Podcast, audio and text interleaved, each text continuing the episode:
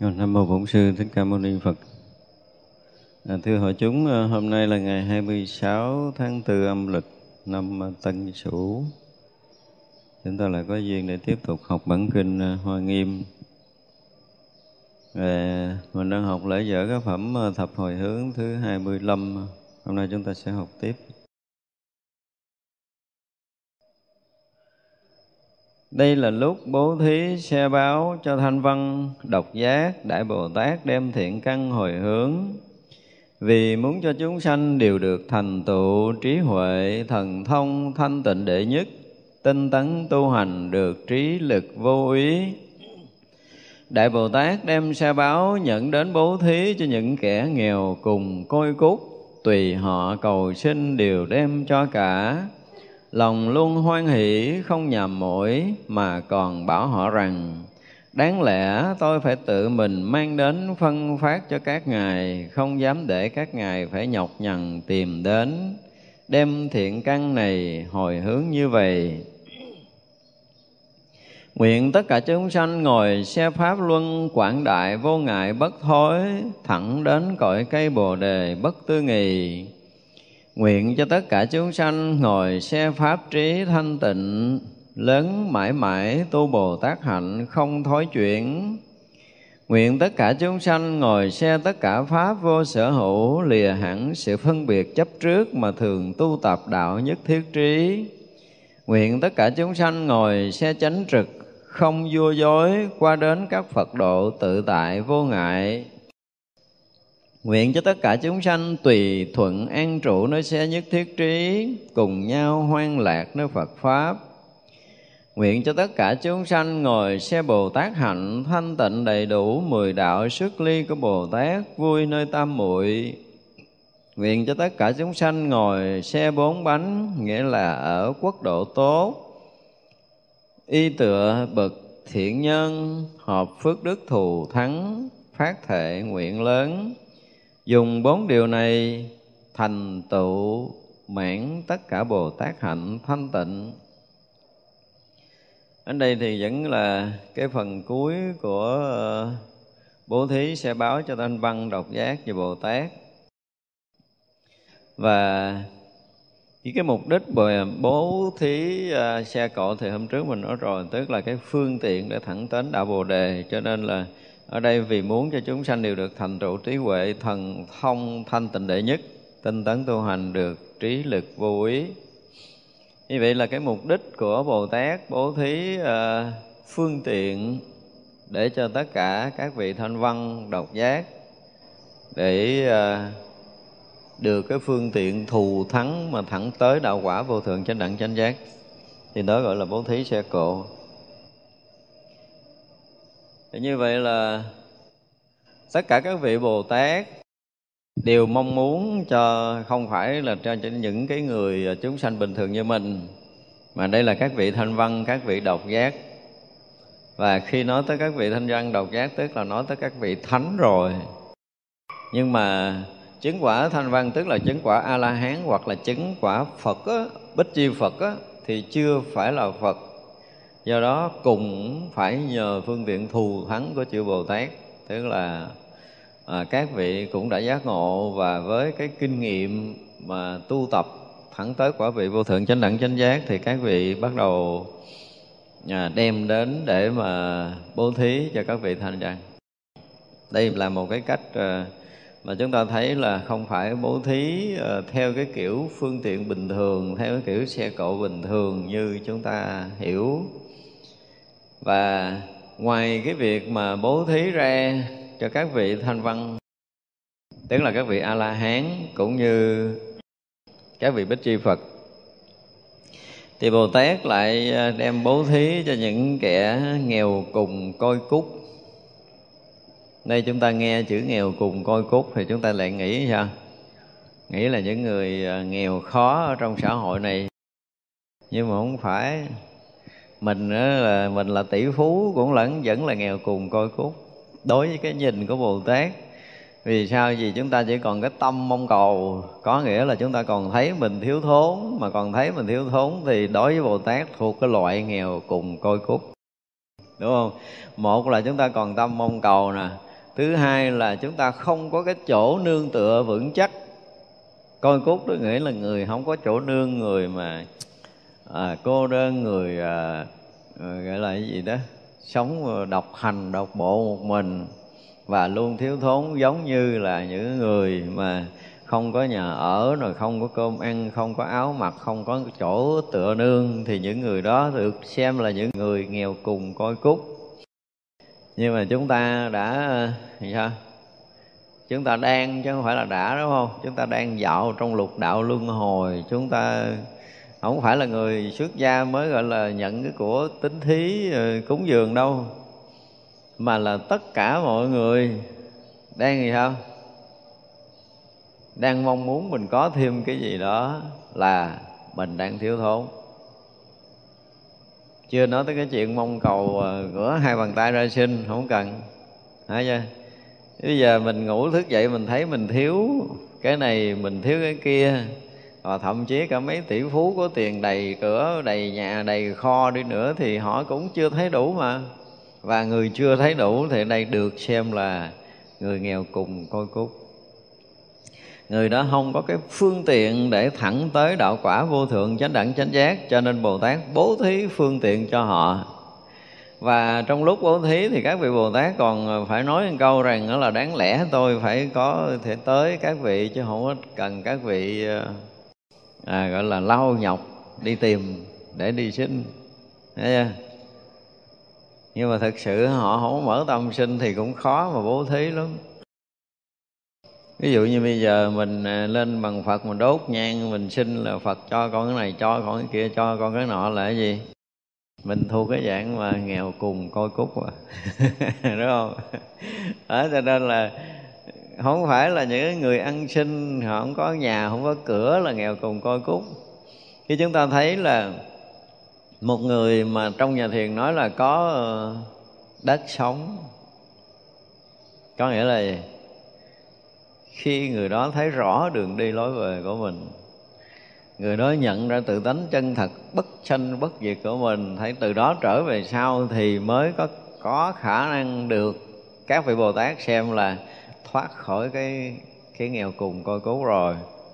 Còn mình bây giờ là cái chỗ tựa nương mình toàn là cái gì? Cái vọng động, vọng thức. Nó không có cái gì chắc thật hết á. Mình mới thấy mình vậy, cái chút mình là người khác, mình mới thấy mình đủ này, cái chút mình thiếu cái khác, mình mới thấy mình tựa chỗ này vững, cái chút mình thấy chỗ này nó lung lay.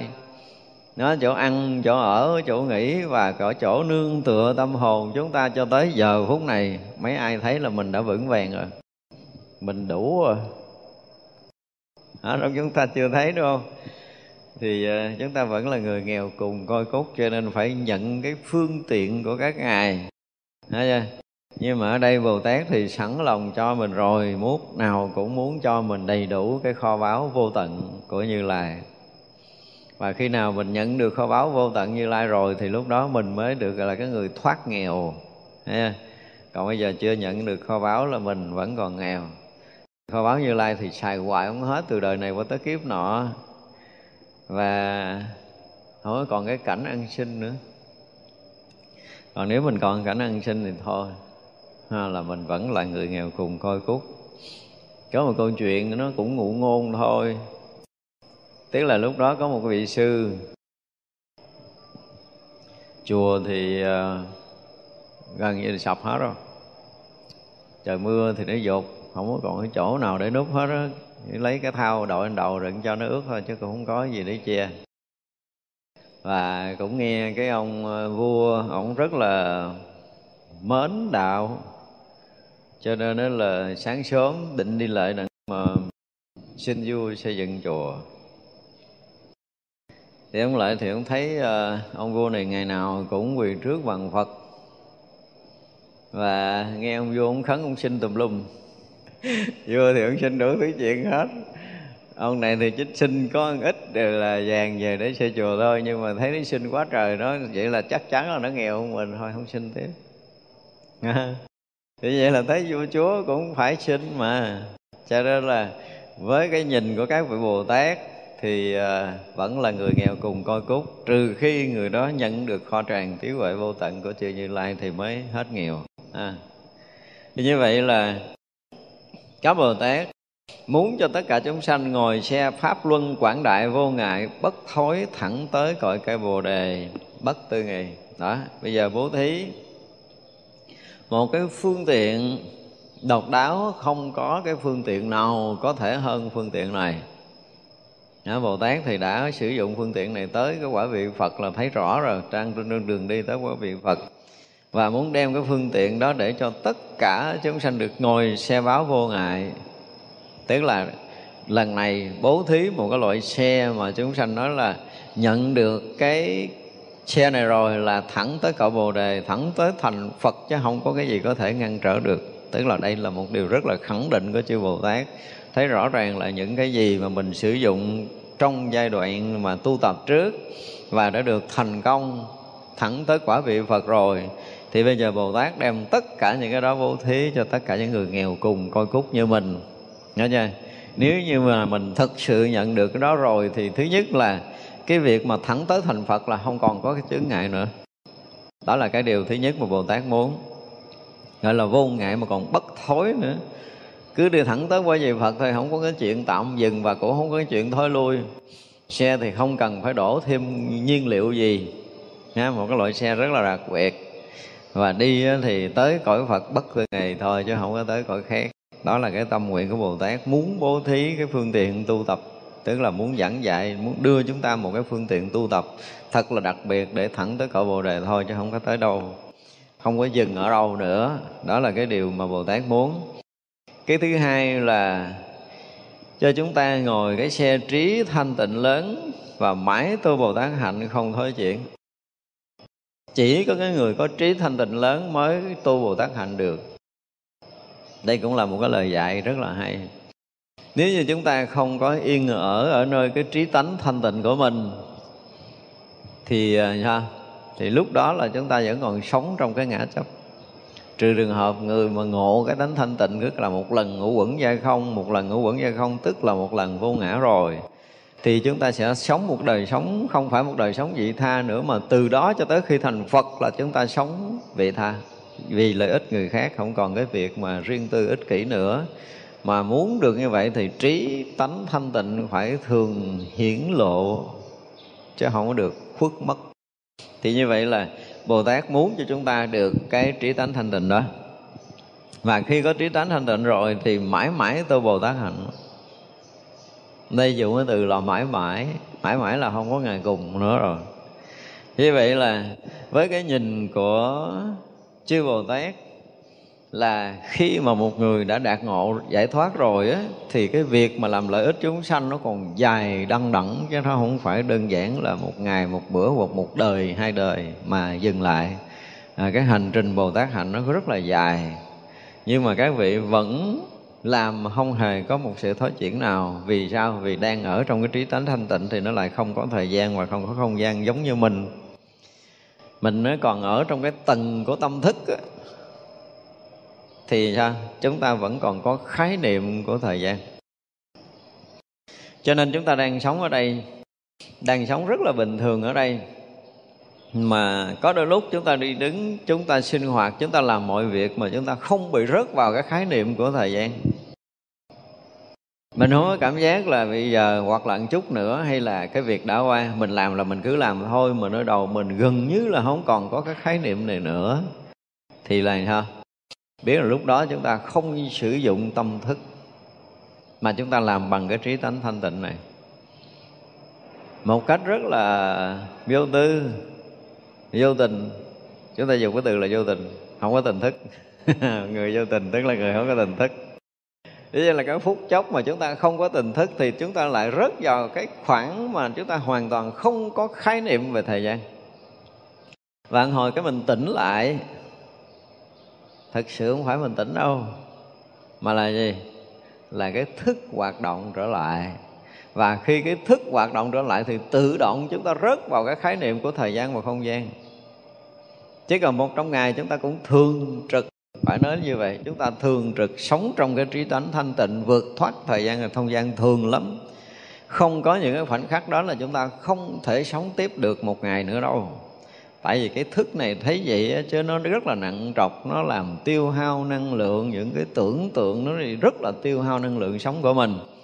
Và khi mà nó quá tải rồi thì tự động cái chúng ta sống không tâm thức khoảng năm mười phút gì đó, mình cũng không biết nữa mình hoàn toàn không có biết cái chuyện này. Sau khi mà chúng ta nhận được tánh rồi, chúng ta mới thấy là, ủa, cái hồi mình chưa ngộ tánh đó là gần như mở mắt ra là cái trí tánh thanh tịnh hiện ra giống như kỳ rồi mình nói. Và chính cái này là cái bầu năng lượng sống cho tất cả những cái sinh hoạt của mình. Cho nên mình mới có đủ sức để mình sống tiếp một ngày mới, một giờ mới, một khoảnh khắc mới. Chứ nếu không có, đó là mình sống không có được đâu nhưng mà người ta không nhận nổi cái năng lượng này. Không thấy ra được cái sự thật này. Cứ ngỡ là mình à, bằng tất cả những cái hiểu biết những cái thông minh những cái so sánh những cái thân biệt những cái chấp thủ những cái kiến giải những cái công phu những cái kinh nghiệm gì của mình đó, thì mình mới có thể sống yên ổn trong cuộc đời này. Nhưng mà thật ra đó là cái thấy lầm của mình. Đầu tiên chúng ta được bật cái nút năng lượng. Gần như là bật cái công tắc rồi đó. Và lúc nào cái công tắc đó cũng mở lên thì mới diễn ra phía sau hàng loạt cái sự sống đó. Như vậy là cái này nó không hề bị khuất mất. Lúc nào nó cũng hiển lộ. Và trong trước ở trước tất cả những cái sinh hoạt của căn trần. Nha, mình trở lại cái bài cũ ở trước tất cả những cái sinh hoạt đời sống của tất cả chúng sanh thì đều vốn yên nguyên, vốn thanh tịnh sáng suốt nhiệm màu. Và ở đây là cái nguồn sống cho tất cả những cái sinh hoạt khác trong vũ trụ mênh mông này, cũng như trong đời sống của tất cả chúng sanh. Cái này là cái xuất hiện đầu tiên. Giống như á, máy phát điện nổ, thấy chưa? Và khi máy phát điện nổ rồi á, thì bắt đầu mới có nguồn điện để cho quạt quay cho đèn nó cháy. Và khi mà chúng ta thấy quạt quay đèn cháy thì chúng ta thấy tác dụng của cái quạt cái đèn này chứ chưa bao giờ chúng ta thấy là cái nguồn phát điện là cái máy ngoài kia. Chúng ta không thấy được điều này. Tất cả chúng ta đều quan tâm cho tới khi mà tự nhiên đèn tắt cái lời quạt nó hết rồi thì mình mới nghĩ tới cái vụ là à, cái máy đèn đằng kia giờ chạy máy đèn thì mấy này chạy cái máy phát điện thì đằng này nó cháy lại. Tới lúc đó chúng ta mới hay. Chứ còn ít khi nào mà chúng ta thấy cái ờ, thấy cái quạt. Ít khi nào chúng ta thấy cái đèn là chúng ta nói là nếu mà không có không có nhờ cái máy phát điện không có cái bình điện thì ở đây không bao giờ cái quạt này nó quay. Có bây giờ chúng ta thấy được điều đó không? Ít lắm đúng không? Chúng ta thấy là tác dụng là cái quạt quạt mình cho mát, cái đèn làm cho sáng chừng đó thôi. Chúng ta chỉ thấy cái tác dụng ở cái cái phần ngọn. Thì vậy là khi mắt mà chúng ta thấy sắc tai chúng ta nghe âm thanh, thì lúc đó mình thấy cái tác dụng của con mắt thấy sắc, tác dụng của lỗ tai nghe âm thanh. Chứ chúng ta không thấy được là cái ông nào làm cho con mắt sáng và ông nào làm cho cái lỗ tai nghe. Là chúng ta hoàn toàn không có cái khái niệm này. Chưa từng có cái khái niệm này thì như vậy là chúng ta gọi là cái gì? Không quên cội nguồn. Dùng cái từ đơn giản là chúng ta đã quên cội nguồn. Thì bây giờ nói để chi chi? Chúng ta có một chút lưu tâm ha, về cội nguồn của mình. Cái khởi xuất của căn trần. Cái nơi mà làm cho căn trần hoạt động thì chính là cái nguyên sơ ban đầu của tất cả các sinh hoạt đó và nếu như chúng ta biết được cái này, chúng ta một chút lưu tâm thôi. Lần lần lần lần lần lần chúng ta sẽ gì? Sẽ thấy ra được, sẽ thấy ra được cái sự thật là nó luôn luôn hiển lộ trong tất cả cái khởi đầu của tâm thức của mình. Tất cả những cái hiểu biết của mình, tất cả những cái hoạt động của thân và tâm này đều khởi nguồn từ cái chỗ chân thật thanh tịnh của tự tánh chỗ đó nó vượt thoát khỏi thời gian và không gian. Nếu như bây giờ sau một cái giấc ngủ chúng ta giật mình thức dậy, hoặc là bất kỳ chúng ta ngồi ở đâu, hoặc là ngay bây giờ chúng ta ngồi ở trong cái hội trường này, cũng như là chúng ta đang nghe nói chuyện, thì bây giờ chúng ta nghe là chúng ta nghe âm thanh để chúng ta hiểu âm thanh thôi. Đó là cái gì?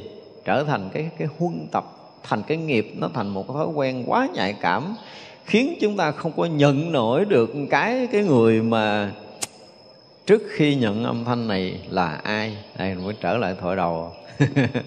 Ai là người nghe âm thanh?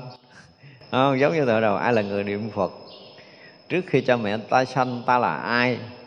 Đó là những cái cái thắc mắc, những cái câu hỏi được đặt ra không có lời giải thích nếu mà chúng ta có lời đã thích, chúng ta trả lời đó là tự tánh hay là cái gì đó thì sao? Thì là chúng ta rớt trở lại cái tầng tâm thức. Nhưng mà khi chúng ta thao thức thật, thoại tức nghĩa nghĩa là lời nói đầu, tức là trước khi có lời nói này, trước khi có cái khởi niệm phân biệt, trước khi có cái nghe này, trước khi có cái thấy này là cái gì? À, bây giờ mình thổi đầu. Trong sách thì sách thổi đầu nó chưa có nói tới cái này nhưng bây giờ mình nói. Như vậy là nếu chúng ta quay về chúng ta tự soi tìm cái này thì nó sẽ làm cho chúng ta dễ nhận ra được cái sự thật hơn là tại vì từ cái này nó mới làm ra được ánh sáng là con mắt thấy lỗ tai nghe. Chứ nếu mà không có cái này thì không có cái gì. Nhưng mà cái này là cái gì thì không được quyền trả lời. Mà làm sao? Với người mà kháng thoại đầu á, thật ra niệm cái câu mà trước khi cha mẹ ta sanh ta là ai ai là người niệm phật, cái gì gì đó thì đó là, gọi là niệm thoại dĩ, chứ chưa phải là loại đầu. Có một cái ngày nào đó chúng ta sẽ phân tích sâu hơn cái điều này. Cái người mà gọi là thao thức tâm linh thì tự động họ rớt vào thoại đầu gọi là tiểu nghi tiểu ngộ đại nghi là đại ngộ giống như bây giờ là à, ví dụ như mình niệm a di đà phật thì bây giờ mình lại thắc mắc ai là người niệm phật?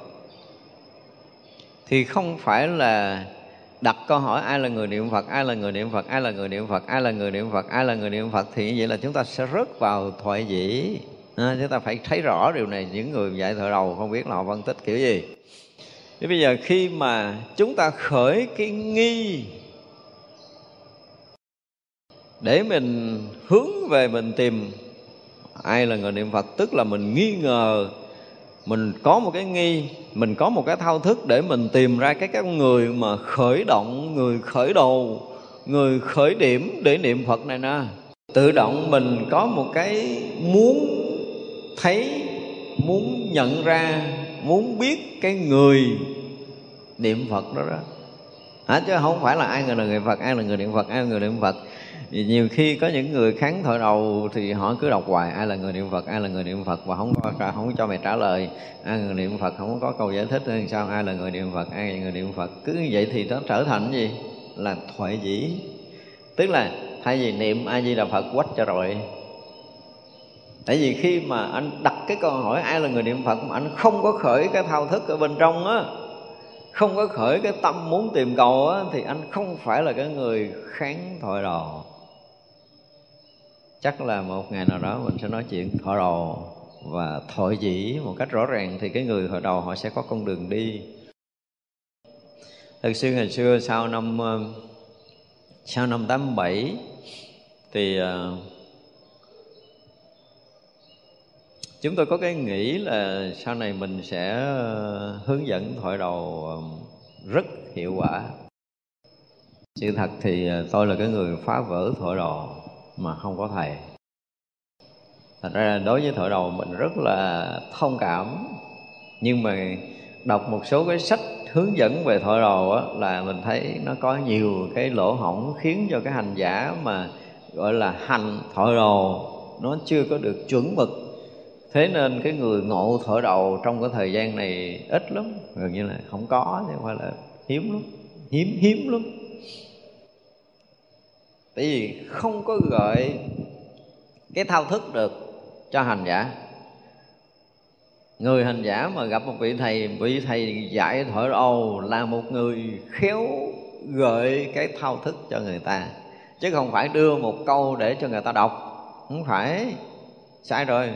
Có mấy câu đó trước khi cha mẹ ta sanh ta là ai ai là người niệm phật, rồi trước khi có trời đất này là cái gì, vân vân thì đó là những cái câu mà được gọi là cơ bản để có thể cái người mà tu theo, họ có thể kháng. Họ kháng có nghĩa là họ tìm họ tìm cái khởi nguồn để sinh ra tâm thức. Họ tìm cái khởi nguồn để khởi ra cái ý thức. Họ tìm cái khởi nguồn để khởi ra cái niệm phật này. Họ tìm cái chỗ mà trước khi cha mẹ chưa sanh, tức là tìm về cái nguồn gốc để sanh ra cha mẹ mình, ví dụ vậy như vậy là nếu một hành giả tu theo đồ mà không có cái thao thức, không có cái cái hướng tâm muốn nhận ra được cái cái cái gì trước khi có mặt trời đất và vũ trụ này, tức là ông có cái thắc mắc mà cứ niệm thôi, mà niệm là sai. Niệm thì không khác gì niệm phật. Nhưng mà đọc tới đó cái tới cái đầu mình sinh nghi của mình thấy một cái người, cái cái cái người mà mà mà mà niệm phật này nè, cái người mà trước cái câu nói này nè, là cái người gì thì cái đó chúng ta nuôi nuôi nuôi nuôi nuôi nuôi cái nghi lần lần, nuôi cái nghi lần lần, nuôi cái nghi lần lần cho tới chúng ta rớt vào cái nghi mà mình không có thoát ra được, đi đứng nằm ngồi ngủ thức gì, mình muốn biết, mình muốn thấy, mình muốn nhận ra cái người khởi đầu cái câu niệm yeah thì lúc đó là mình mới bắt đầu rớt vô thổi độ. Và ông thầy càng chọc cho mình càng tức, chọc cho mình thao thức thêm thì ông thầy đó mới là ông thầy khéo. Ra đối với thời đầu là không trả lời. Đó là tiểu nghi thì tiểu ngộ, đại nghi thì đại ngộ. Mấy ổng thường hay nói nhưng mà tôi nói là tránh nghi mới là tránh ngộ, mới là điều quan trọng. Chứ không có tiểu, không có đại mà là tránh nghi. Tức là nghi tới cái chỗ chân chánh đúng đắn thì anh mới được đạt ngộ. Còn nếu mà nghi lơ mơ người ta đưa câu đó để cho anh nghi những cái câu đó thì chưa chắc là chánh. Mà tự mình phát khởi cái nghi. Ví dụ như bây giờ thấy uh, uh, ngài ca diếp và đức phật đưa cành hoa sen ngài ca diếp cười thì à, được đức phật gọi là, là gì? Ấn khả là ngài ca nhiếp ngộ. Người ta có chánh pháp à, nhãn tạng niết bàn diệu tâm thật tướng vô tướng nay tao tao cho ca diếp. Ví dụ vậy. Ủa nó vậy ông này ông ngộ cái gì ta? Ví dụ vậy. Đọc cái câu chuyện này mà tự động mình không hiểu mà mình không hiểu mình không sanh nghi thì mình là cái người bỏ đi rồi. Đối với thiền nó là như vậy. Đấy chưa? cho nên đọc tới câu này mà anh không hiểu là anh phải nghi. Và anh nghi thì không được tìm người giải thích cho mình mà phải đi sâu càng lúc, càng sâu, càng lúc, càng sâu. Nếu mà gặp hỏi ông thầy ông thầy gài cho mình nghi tiếp. Thì ông thầy đó mới là ông thầy giỏi thổi đầu. Gặp ông thầy ông thầy cũng giải thích một cái là tèm lem luôn. Là cái như thua. Cho nên thường mấy vị thiền sư là sao? Ta không muốn nói cho ngươi, sợ sau này ngươi chửi ta. Tại vì nếu mà người ta hiểu một cái là không đi sâu được nữa, cho nên là phải chọc cho nghi tất cả những người mà đến với đạo thiền mà không có cái thao thức thì người đó không bao giờ đạt ngộ. Đây là cái điểm chính. Thì bây giờ mình thao thức cái gì? Cũng là một câu nói của phật. Mình không hiểu thì mình thao thức. Một cái lời khai thị của tổ không hiểu thì mình thao thức. Tức là mình có cái thắc mắc mình muốn muốn muốn muốn nhận ra chứ không phải muốn hiểu bằng tâm thức. À, đối với nhà thiền thì không chấp nhận hiểu bằng tâm thức không chấp nhận giải thích không chấp nhận cái này nó thuộc về cái tầng mà hiểu biết. Hiểu và giải thích được là xem như chúng ta phá con đường đi của mình. Ví dụ như bây giờ hỏi uh, trước khi cha mẹ ta sanh ta là ai thì tự tánh chứ cái gì đâu thì chỉ là xong rồi. Xong rồi. Nhưng mà tự tánh là cái gì? Đó. Cái ông thầy nếu mà lợi mày trả lời vậy ông thầy cũng gài hỏi mày tự tánh là cái gì? Mày thấy chưa? Thấy chưa? Chưa thì tìm đi con coi tự tánh là cái gì?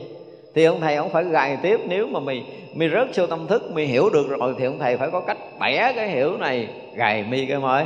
Thì đó mới là thầy thở đầu giỏi. Nhưng mà thầy này thì ít gặp ở Việt Nam, thế giới cũng hiếm lắm. Cho nên nó nếu mà dạy từ đầu, đối với chúng tôi là nó là một cái trong những cái cách mà có thể gài người ta vào cái nghi và phải thực sự nghi.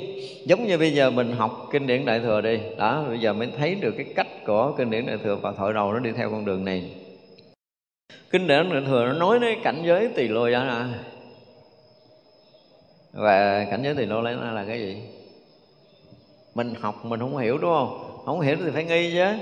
Không hiểu thì phải tìm hiểu. Đó, ví dụ vậy thì tìm hiểu nó là một cái dạng của tâm thức nhưng mà muốn thấy được cảnh giới tỳ lô giá nam mà vượt ngoài tầng tâm thức thì bây giờ là mình phải làm sao để cho hết tâm thức để mình thấy. Đó, ví dụ như đi vào con đường của đại thừa thì chúng ta cũng phải như vậy. Có những cái câu của phật nói chúng ta không hiểu mà mình bỏ qua là xem như mình sai rồi.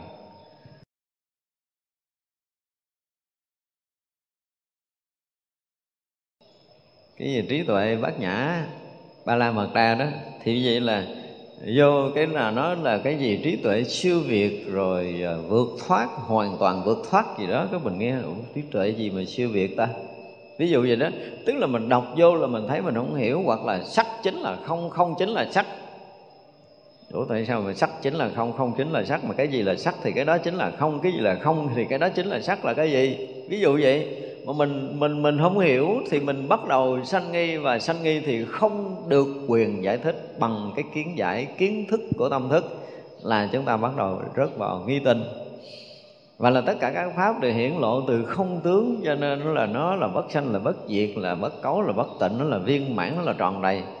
Ủa, tự nhiên mấy cái này mà bất sanh bất diệt sao ta? Ví dụ vậy đó tất cả các pháp là cây cỏ lá qua những cái mình thấy, những cái mình nghe, những cái mình ngửi, những cái mình nếm, những cái mình xúc chạm được, hoặc là những cái ý niệm mình sinh ra mình thấy nó sinh diệt rõ ràng mà tại sao nói nó bất sanh, bất diệt, tại sao nó nó bất cấu, bất tịnh, tại sao nó nó viên mãn tròn đầy. Cái mình sanh nghi ở nơi đó thì xem như chúng ta bắt đầu kháng thoại đầu chứ cái về là cái người mà tu Phật không có cái nghi này thì chừng nào mới ngộ? Và chúng ta có cái thao thức gì chưa? Chưa đúng không? Thì khi mà nói lên nói lên cái chỗ mà gọi là cái pháp thanh tịnh này nè ha, cái trí tánh thanh tịnh. Cái trí thấy thanh tịnh đó là cái gì? Rõ ràng giờ mình mình chưa biết. Chưa biết mà đọc qua cái mình quá luôn mình không có nghi. Thì mình là cái người bỏ đi theo cái nhìn của tổ rồi. Mi mà đọc cái gì mi không hiểu mi bỏ qua mi là cái người hết xài. Đúng không? Và cái mà không hiểu thì không được cầu người khác giải thích. Đối với nhà thiền nó là vậy. Và nếu mà ông thầy dạy thiền khéo, đem ra cái chỗ thắc mắc hả, ông thầy ông gài thêm cho mày ức ói máu luôn.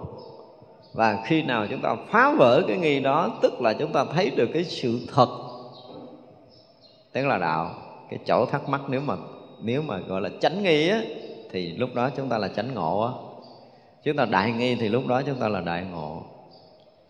Thì ông thầy phải gại làm sao để cho người này khởi cái nghi chánh.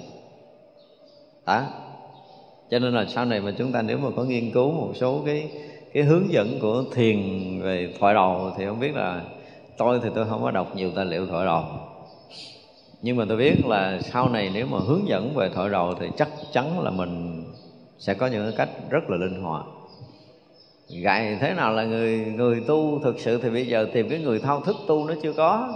Chứ người thao thức tu hả, rồi mình gài cái kịch cái là tức ói máu luôn, nó tức thiếu điều muốn đâm, nó muốn đốt nhà ông thầy luôn. Nó gài mình tức.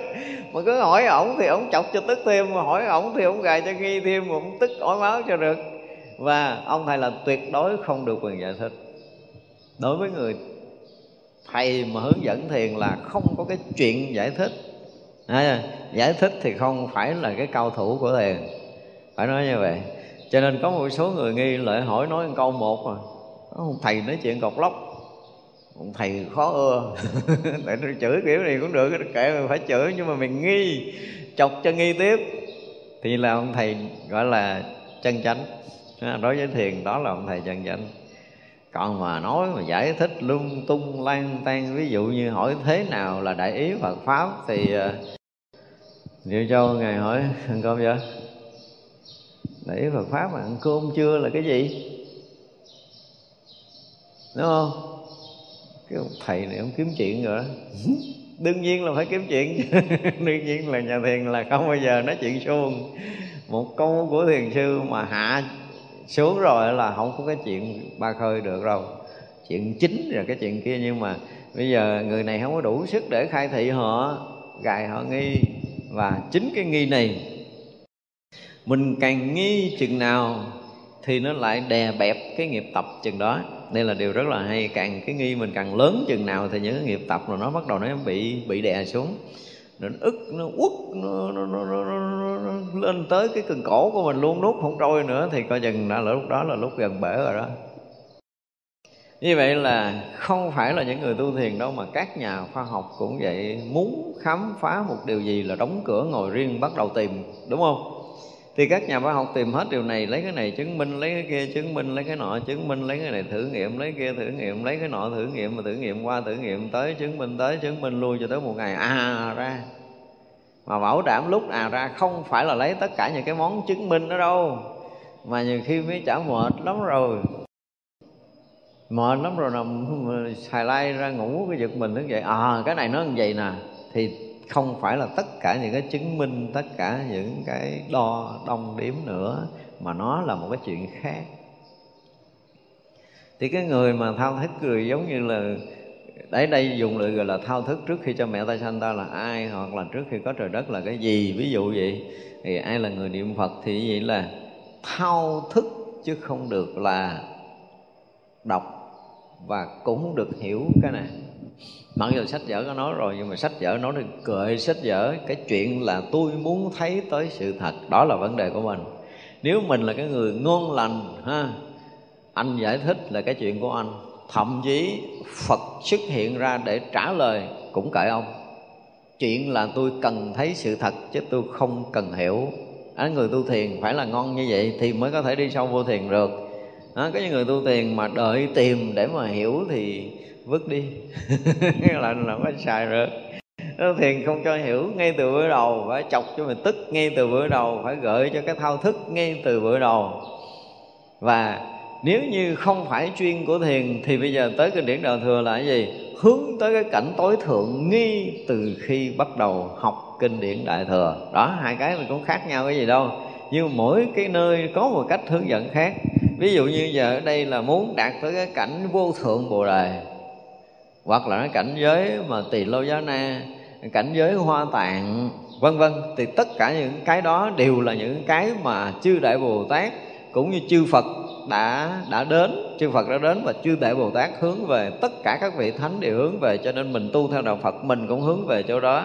Làm sao đạt được cái cảnh vô thượng, chánh đẳng, chánh giác thì mình mới dừng.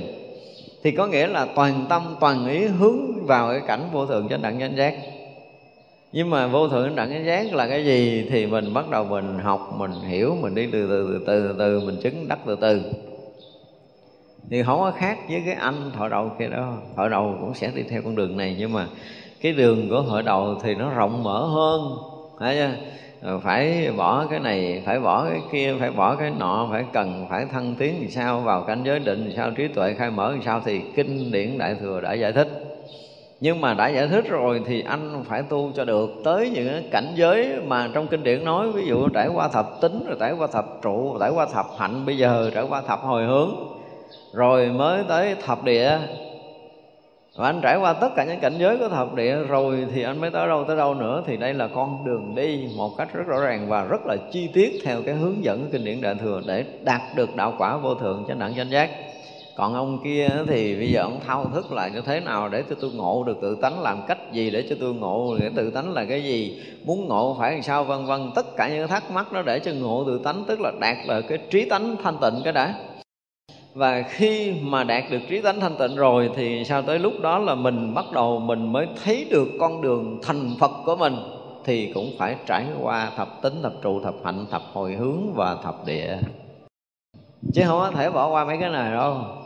Nhưng mà các thiền sư thì nói cái này nó lằng nhằng nó dài lòng thòng lỡn thởn rất nhiều khi cái hiền khách họ không muốn mất công. Giờ tôi muốn ngộ à.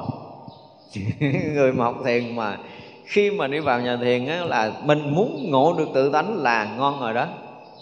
Người này là người có căn cơ. Và bằng mọi giá để ngộ tự tánh chứ không có cái lý do khác mà tôi gặp thầy chơi với thầy để ngộ đạo chứ tôi không có lý do khác. Là dứt khoát phải ngộ đạo từ thầy. Nếu thầy có khả năng khai thị không có khả năng tôi kiếm thầy khác. Chứ còn tôi không có thích lòng vòng không có thích dòng do tam quốc nữa.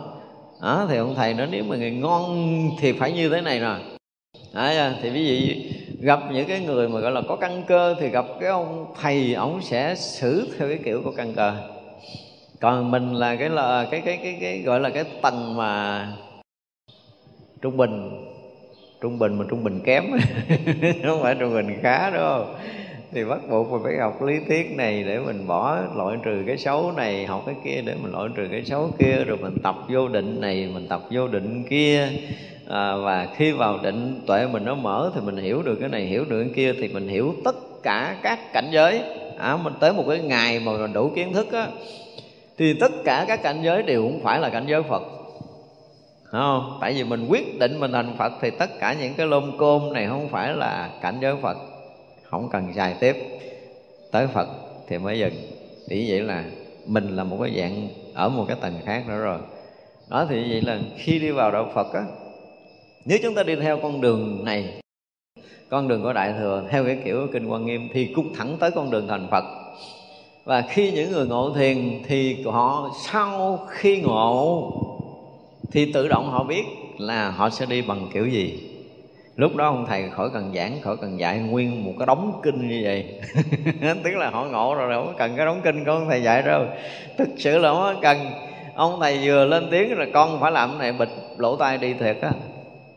Khi mà họ thực sự ngộ, họ cho thấy rất là rõ con đường thành phật của mình là cần làm cái gì cái gì cái gì cái gì cái gì là thôi, dẹp hết, không cần kiến thức đâu giả bộ đọc kinh, đọc sách là để che mắt thiên hạ, chơi cho vui thôi. Chứ ông thầy mà không đọc kinh nó cũng kỳ. Chứ cần thực sự không có cần. Và họ không cần đời sống của tu sĩ, không có cần tất cả những cái khung sáo nào hết. Thì một người mà thực sự ngộ tánh rồi á, thì không còn bất kỳ cái khung sáo nào có thể đặt định với họ. Và họ muốn tọa thiền thì họ tọa thiền. Tại vì thiền tọa thiền hay là không tọa thiền thì nó cũng chừng đó cũng không thêm được gì cũng chẳng vớt ra cái gì đâu. Mà thức ngộ rồi thì có khi là họ ở trong cái cảnh giới thường tại định. Nếu mà thực sự là những người triệt ngộ. Và họ ở trong cảnh giới thường tại định thì những cái chuyện này họ thông lắm, không có cần phải học. Đọc rồi chơi cho vui, che mắt người ta thôi. Kinh sách là gần như không cần. Hoặc là tìm những cái bản kinh nào mà quan trọng để rà lại coi. Cái bản kinh đó nói tới cái chỗ này đúng với cái chỗ mình thấy không? Hoặc là cái chỗ mình thấy nó có phù hợp với cái cái tông yếu của bản kinh đó không? Thì đó là lý do đọc kinh. Chứ họ chứ không phải đọc để thêm kiến thức đâu, không có cần. Bao nhiêu kiến thức á hả thì nó nhắm mắt ngồi một cái có thể giảng ba tháng chưa hết nữa rồi cần phải đọc sách, đọc kinh gì đâu. Không cần, khi ngộ tánh rồi là không cần. Mà ngộ, chưa ngộ thì cần. Thành ra nói cái chuyện mà cái gì đó à, cái gì đó ngộ đạo tư thành phật mà đa sanh tập khí thâm cái gì đó. Kiến đạo rồi y như là phật rồi. Mà còn đa sanh được tập khí thâm nữa là, là tập khí nó sanh quá trời quá đất nói chuyện tào lao. Rồi là bắt giải người ta phải tu tập thế này thế kia. Không phải người này không phải là người ngộ cái gì cái trí tánh thanh tịnh. Nhận nó được trí tánh thanh tịnh rồi là là xong rồi, cho nên mãi mãi tu bồ tát hạnh không có còn cái chuyện khác nữa. Mà không có cái chuyện đốn ngộ tiệm tu. Tiệm ngộ mới tiệm tu. Phải sửa lại là tiệm ngộ thì tiệm tu, đốn ngộ thì đốn tu, đốn chứng. Mà thực sự không có chỗ để chứng dụng từ đốn chứng là nói chơi thôi. Nói đốn tu có nghĩa là gì? Nghi khi ngộ là tất cả những nghiệp tập phiền não đều biến mất vậy mới ngộ đạo, chứ là ngộ đạo mà còn mò mò để mà trừ tập khí nói chuyện vậy thì ngộ làm chi? Thà là xuống địa ngục ngồi chơi chứ không thèm ngộ cái kiểu đó. Chứ còn đã ngộ rồi là không có nói chuyện công phu. Cho nên cái người mà chúng ta nghe đó, đối với Phật pháp với lâu nay chúng ta học. Chúng ta nghe một cái người mà nói đạo mà họ đã có, gọi là ngộ đạo rồi, họ nhận được tự tánh rồi, họ có những cái câu được gọi là siêu thoát thực sự rồi. Thì cởi ông đi, đừng có theo dõi cuộc đời ông chi ông tèm lem tuốt lút cái kiểu gì thì kệ ông, không có dính. Cái cõi này là tuyệt đối không dính, mà phải nói là tam giới không có còn chỗ để dính nữa, cho nên ông muốn chơi kiểu gì kệ ông, đừng thèm để ý. Để ý ổng có chừng mình mắc nhân quả, chứ không phải mắc nhân quả đâu. Những người mà đã ngộ rồi là như vậy đó họ mà thực sự ngộ rồi đó hả? Là không có cái chuyện để dính lại. Tại vì họ đã sống trong cái kia rồi, cái thân này thực sự mà nói là có là lúc lâu lâu mới trở lại với cái thân này mới thấy nó là cái gì đó là phương tiện để độ sanh thôi, chứ không có cái chuyện khác đâu. Cái thân này với họ không còn quan trọng, thân tâm là gần như tuyệt mất thì mình mới ngộ. Và trở lại đây là tạm mượn trở lại một lần thứ hai sau khi ngộ rồi là tạm mượn thân lần thứ hai nữa, trở thành cái phương tiện để độ sanh thôi. Thì có khi họ nhìn thấy cái duyên, họ phải sống nghiêm túc mới cứu được một số người, hoặc là họ sống lặng quạng để họ phá một số người. Để cho họ nhận ra được cái này, thì vậy là tự họ quyết định cuộc đời của mình lúc đó sư phụ thì kể như sư phụ ngồi đó chơi đi. Sư phụ là không còn dính nữa đâu. Sau khi ngộ rồi cái, cái, cái, cái chuyện mà gặp sư phụ là chỉ uống trà hoặc là nhậu thôi chứ không có học đạo nữa. Còn ông đợi sư phụ là cái ông đó chưa ngộ.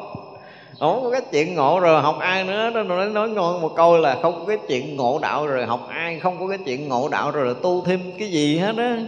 Không có cái chuyện sửa thân sửa tâm còn sửa thân, sửa tâm, còn tu có nghĩa là mình chưa ngộ. Nên biết như vậy. Và họ hiện cái tướng tu là để làm gì đó để thị chúng. Đúng không? Tức là bây giờ mình không ngồi thiền, chúng nó làm biết nó nói tại ông thầy trụ trì không ngồi, cho nên tôi nằm. Ví dụ vậy, hoặc là cái gì đó thì cái chuyện đó là cái chuyện mà ngồi, không phải là ông ngồi tu đâu. Nhưng khi ông ngồi để ông làm cái gì cho chúng đó thì mình cũng chẳng có biết làm cái gì cho cái thế gian này mình không có biết đâu. Tại vì khi mà một người mà họ đã thức sự ngộ tánh rồi thì họ biết cách để làm cái gì? Để có thể thu tóm được cái năng lượng của vũ trụ này. Để có thể phát cái năng lượng vũ trụ này ra cho mọi người. Đây là tôi nói, không biết là từ trước kia có ai nói không, nhưng mà ai tin tin thì gắn chịu. Tức là mọi người ngộ tánh đó thì họ đã sử dụng được cái năng lực của tự tâm trùm khắp pháp giới này rồi. Chứ không phải là những cái ý niệm nhỏ nhiệm ở nơi tâm thức, yếu đuối, mong manh như mình. Mình thì nghĩ, mình nhớ, mình à, cái gì đó thì nó chỉ là ý niệm mong manh. Nó là cái gì đó nó huyễn ảo lắm. Nhưng mà cái người ngộ tánh là họ có khả năng nhập vào cái năng lượng mênh mông của vũ trụ này. Cho nên họ đem hết tất cả cái lực đó để họ xài ở đâu? Họ xài cho ai họ xài lúc nào họ xài cho cái gì và có lợi như thế nào đó thì ví dụ là cái chuyện ngồi yên của họ cũng không phải là họ ngồi họ tu cho bản thân mình không phải là nhập định sâu hơn không có chuyện này không có chuyện sâu cạn nữa. Sau khi ngộ tánh rồi là không có cái định sâu cạn nữa. Định ổng là thường tại định la làng múa hát gì cũng là định. Không có cái chuyện mà ngồi để mà định đâu. Đó, cho nên chúng ta thấy là khi mà tất cả các vị mà đã thấy được cái trí tánh thanh tịnh của mình rồi thì chỉ là cái gì? Mãi mãi tu hành bồ tát tức là làm lợi ích chúng sanh chứ không còn chuyện khác nữa. Không còn cái chuyện của riêng mình. Cho nên có nhiều khi ông nằm ngủ á, cũng không phải chuyện riêng ông đâu tại vì thực sự nó phải hiện tướng ngủ thì người ta đừng có đụng tới rằng ông đi đâu ông làm gì nữa thì mình cũng chẳng có biết. Anh ngồi thiền thì ông làm gì thì mình cũng chẳng có biết. Không có biết nổi các vị mà khi mà ngộ tánh rồi thì phải nói là thánh ý khó lường. Đừng có ngồi đó mà cân đo đong đếm. Rất hết rồi. Không ai mà đo đúng hết trơn á cho nên trừ trường hợp là ông chưa ngộ thì ông còn có cái niệm phàm phu như mình. Đấy, nhưng mà đã ngộ rồi thì không có cái phàm mà cũng chẳng có thánh nữa. Cái ông này nữa ông này không có cái chuyện phàm mà cũng chẳng có thánh với ông luôn nữa. Không có phàm thánh ở đây. Mà chuyện của ông là lợi ích cho ai, lợi ích nhiều chỗ này hay là lợi ích chỗ kia, cái duyên nào lớn phải làm trước, duyên nào không lớn làm sao, người nào thân cận được để có thể giúp, để chuyển hóa thì làm. Tức là toàn là những cái chuyện mà phải làm sao phá vỡ để làm sao mà khai thị, để làm sao cho người khác nhập đạo chứ không còn chuyện khác nữa. Đó, cho nên là khi mà nhận được cái che của bồ tát rồi thì bồ tát là muốn cho mình được pháp trí tánh thanh tịnh và mãi mãi làm hạnh bồ tát. Mà thì có làm vui lắm cho hạnh bồ tát thì không có cái chuyện mà chán nản buồn phiền đâu. Nhiều khi là nuôi nó 8 năm, 10 năm, 20 năm, thậm chí là nuôi 100 năm mà đục không có lũng cái lỗ tai của nó chữ nợ đó. Như Bồ Tát cũng không có nản và đời này mà khai thị nó không được đời sau kiếm khai thị tiếp. Bồ Tát có một cái đặc biệt đó. Không có nản không có bỏ. Nhưng mà cái căn cơ và cái trình độ và cái sự thân cận cái duyên của mình được gần gũi một vị Bồ Tát thì đúng là một cái đại nhân duyên chứ không có đơn giản.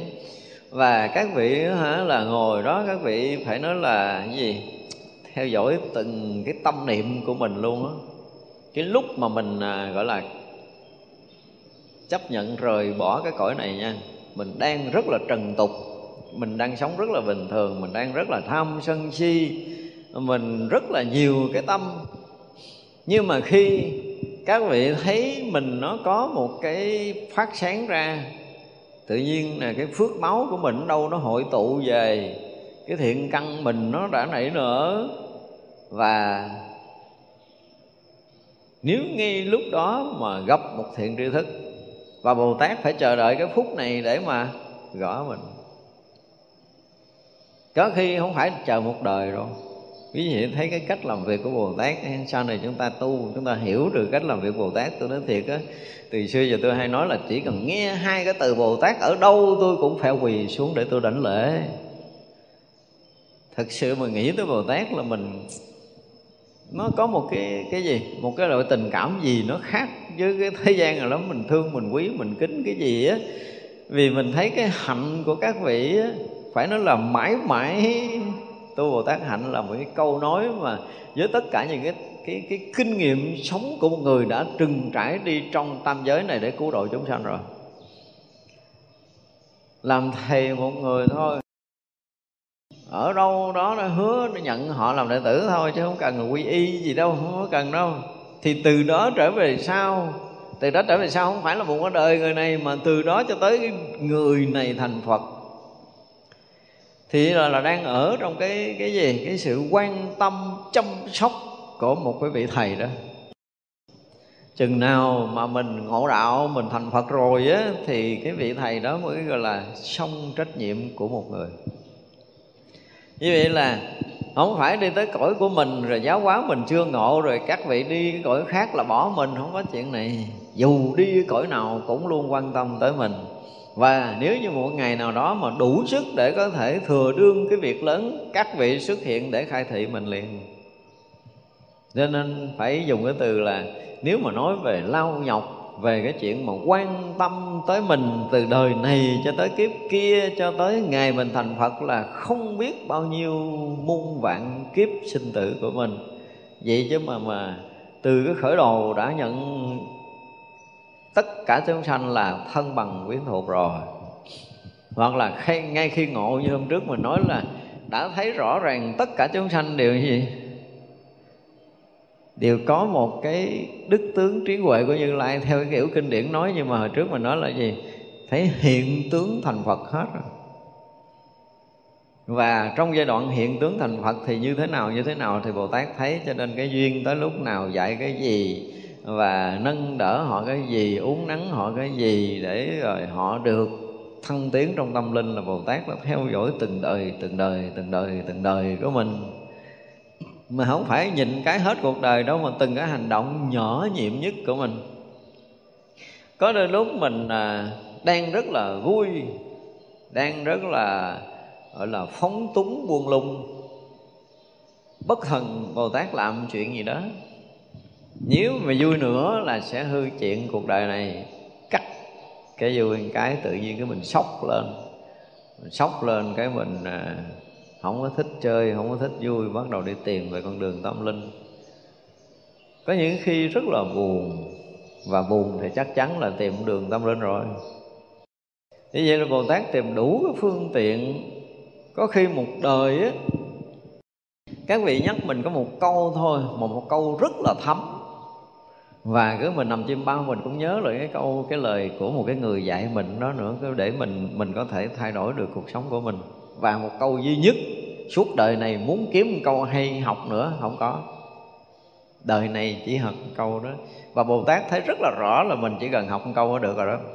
Là xài đủ hết đời.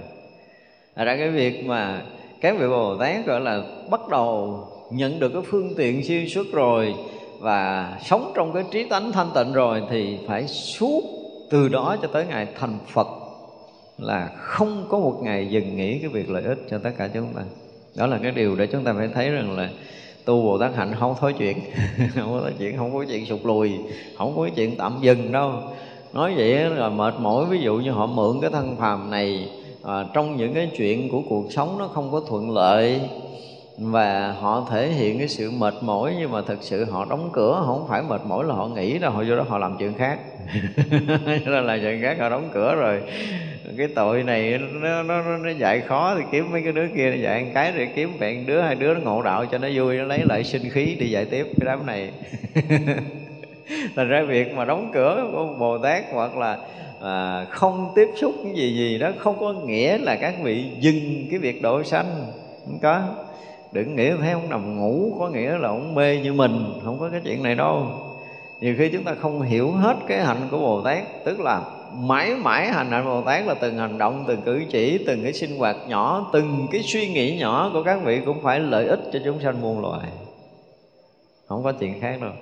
Thì đó mới là cái hạnh của bồ tát. Cho nên tôi nói là suốt cái cuộc đời này tôi còn sống giờ nào mà tôi chỉ cần nghe hai cái từ bồ tát thôi là tôi có thể cúi đầu lại bất kể chỗ nào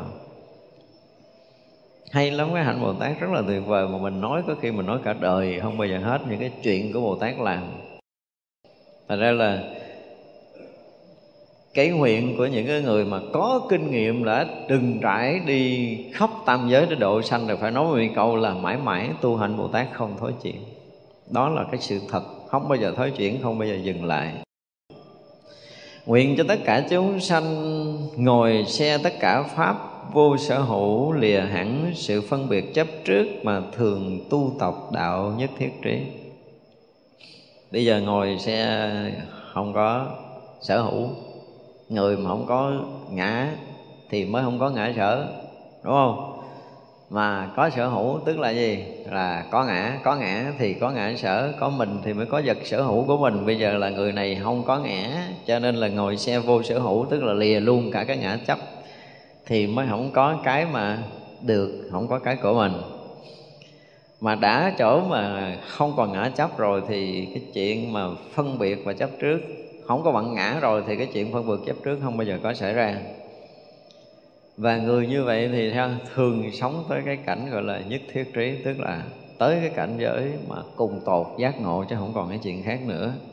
Ở bồ tát luôn muốn cho chúng ta như vậy nguyện tất cả chúng sanh ngồi xe chánh trực không vua dối qua đến các phật độ tự tại vô ngại. Cái chánh trực không vô dối không có nghĩa là mình sống thật. Đừng nghĩ rằng ừ, tôi rất là thật, ai hỏi gì tôi nói đó, có gì tôi nói đó, tôi không bao giờ gian dối thế gian này thì mình chánh trực chưa chánh trực theo cái nghĩa của thế gian thôi, nhưng mà chánh trực theo cái nghĩa của phật đạo thì là cái chuyện khác rồi là cái như thế nào được gọi là chánh trực? Mình phải có cái gì? Phải có kiến giải chân chánh, đúng không? Thấy đúng như thật của phật pháp thì người đó mới gọi là chánh trực. Chứ thấy không có thiên lệch hai bên, không có bên phải, không có bên trái, không có đúng, không có bên sai, không có chân và không có ngụy, trong tất cả những cái thấy đó mới được gọi là chánh trực.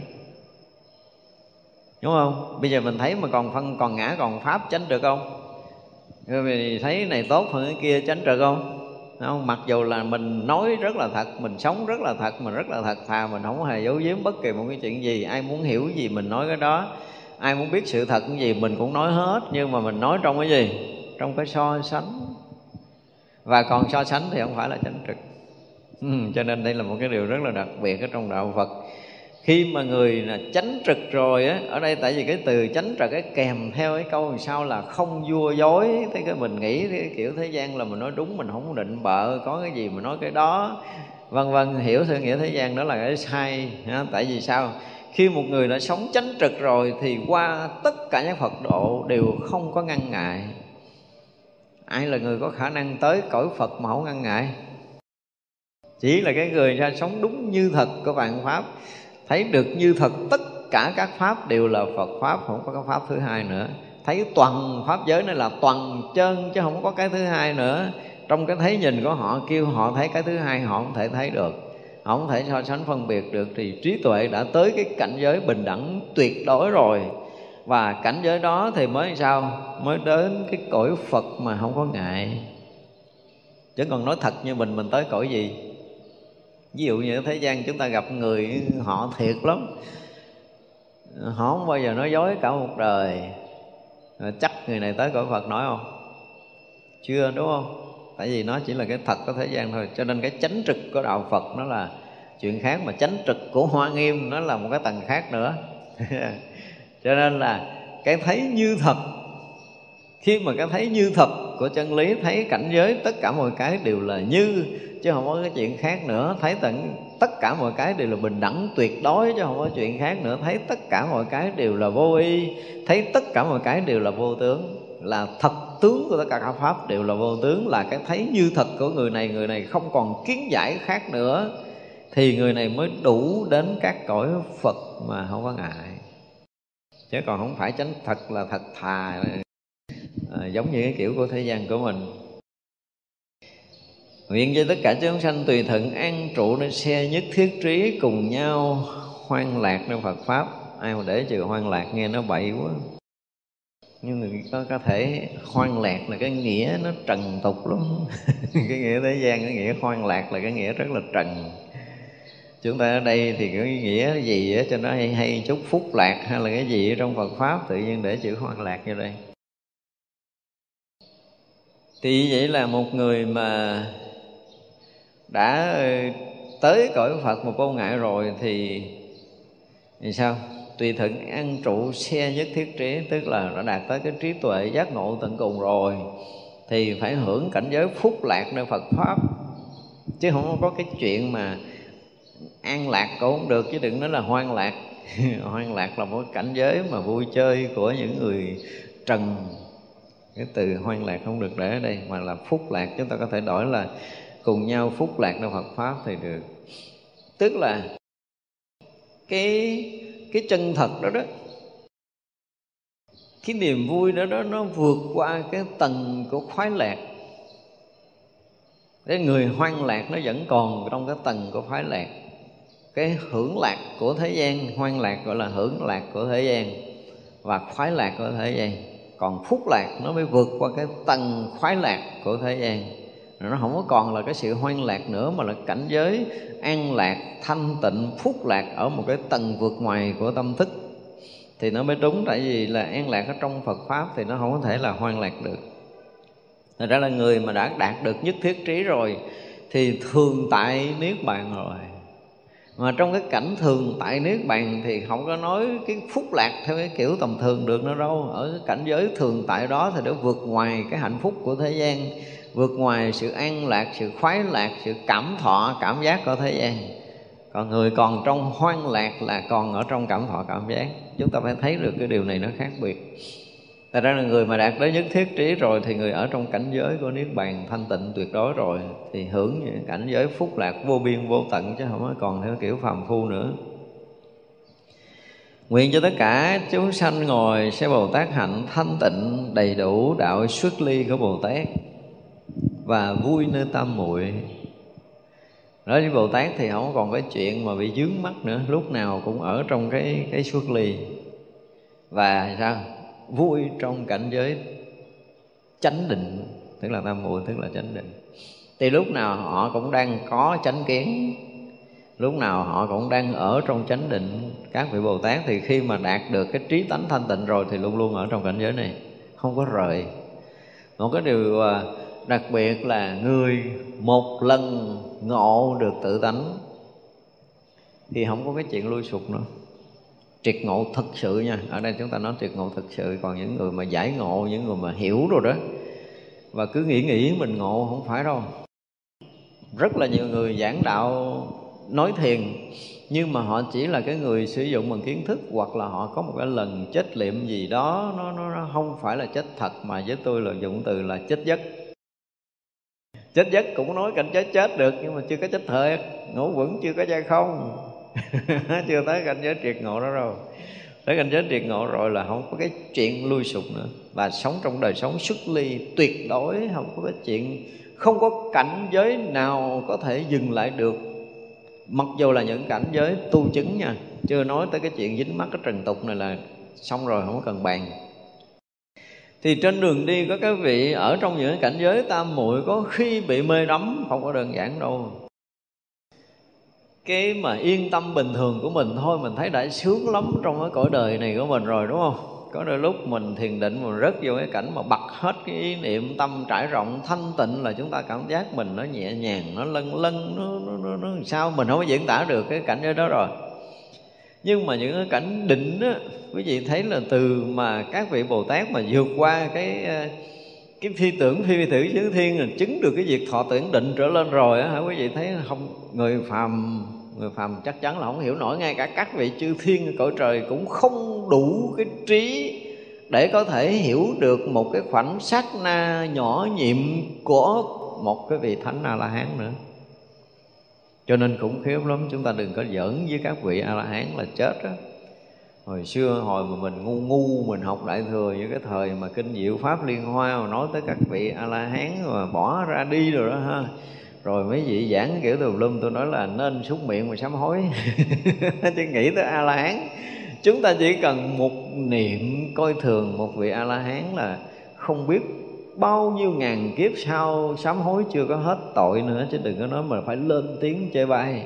Mà có mấy người giảng kinh pháp hoa chưa có phải ngộ chưa có chứng chưa có đắc gì mà chê a la hán đức phật thì nói được là đức phật có cái vị trí đức phật là cho rằng cái vị này là hạt lép gì gì đó.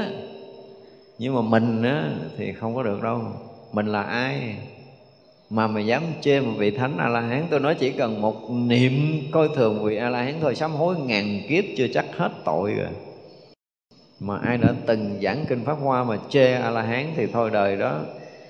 Thì không biết là là là muốn khôi phục lại làm người à, mấy tỷ kiếp sau có được hay không nữa chứ đừng có nói là mấy ngàn kiếp.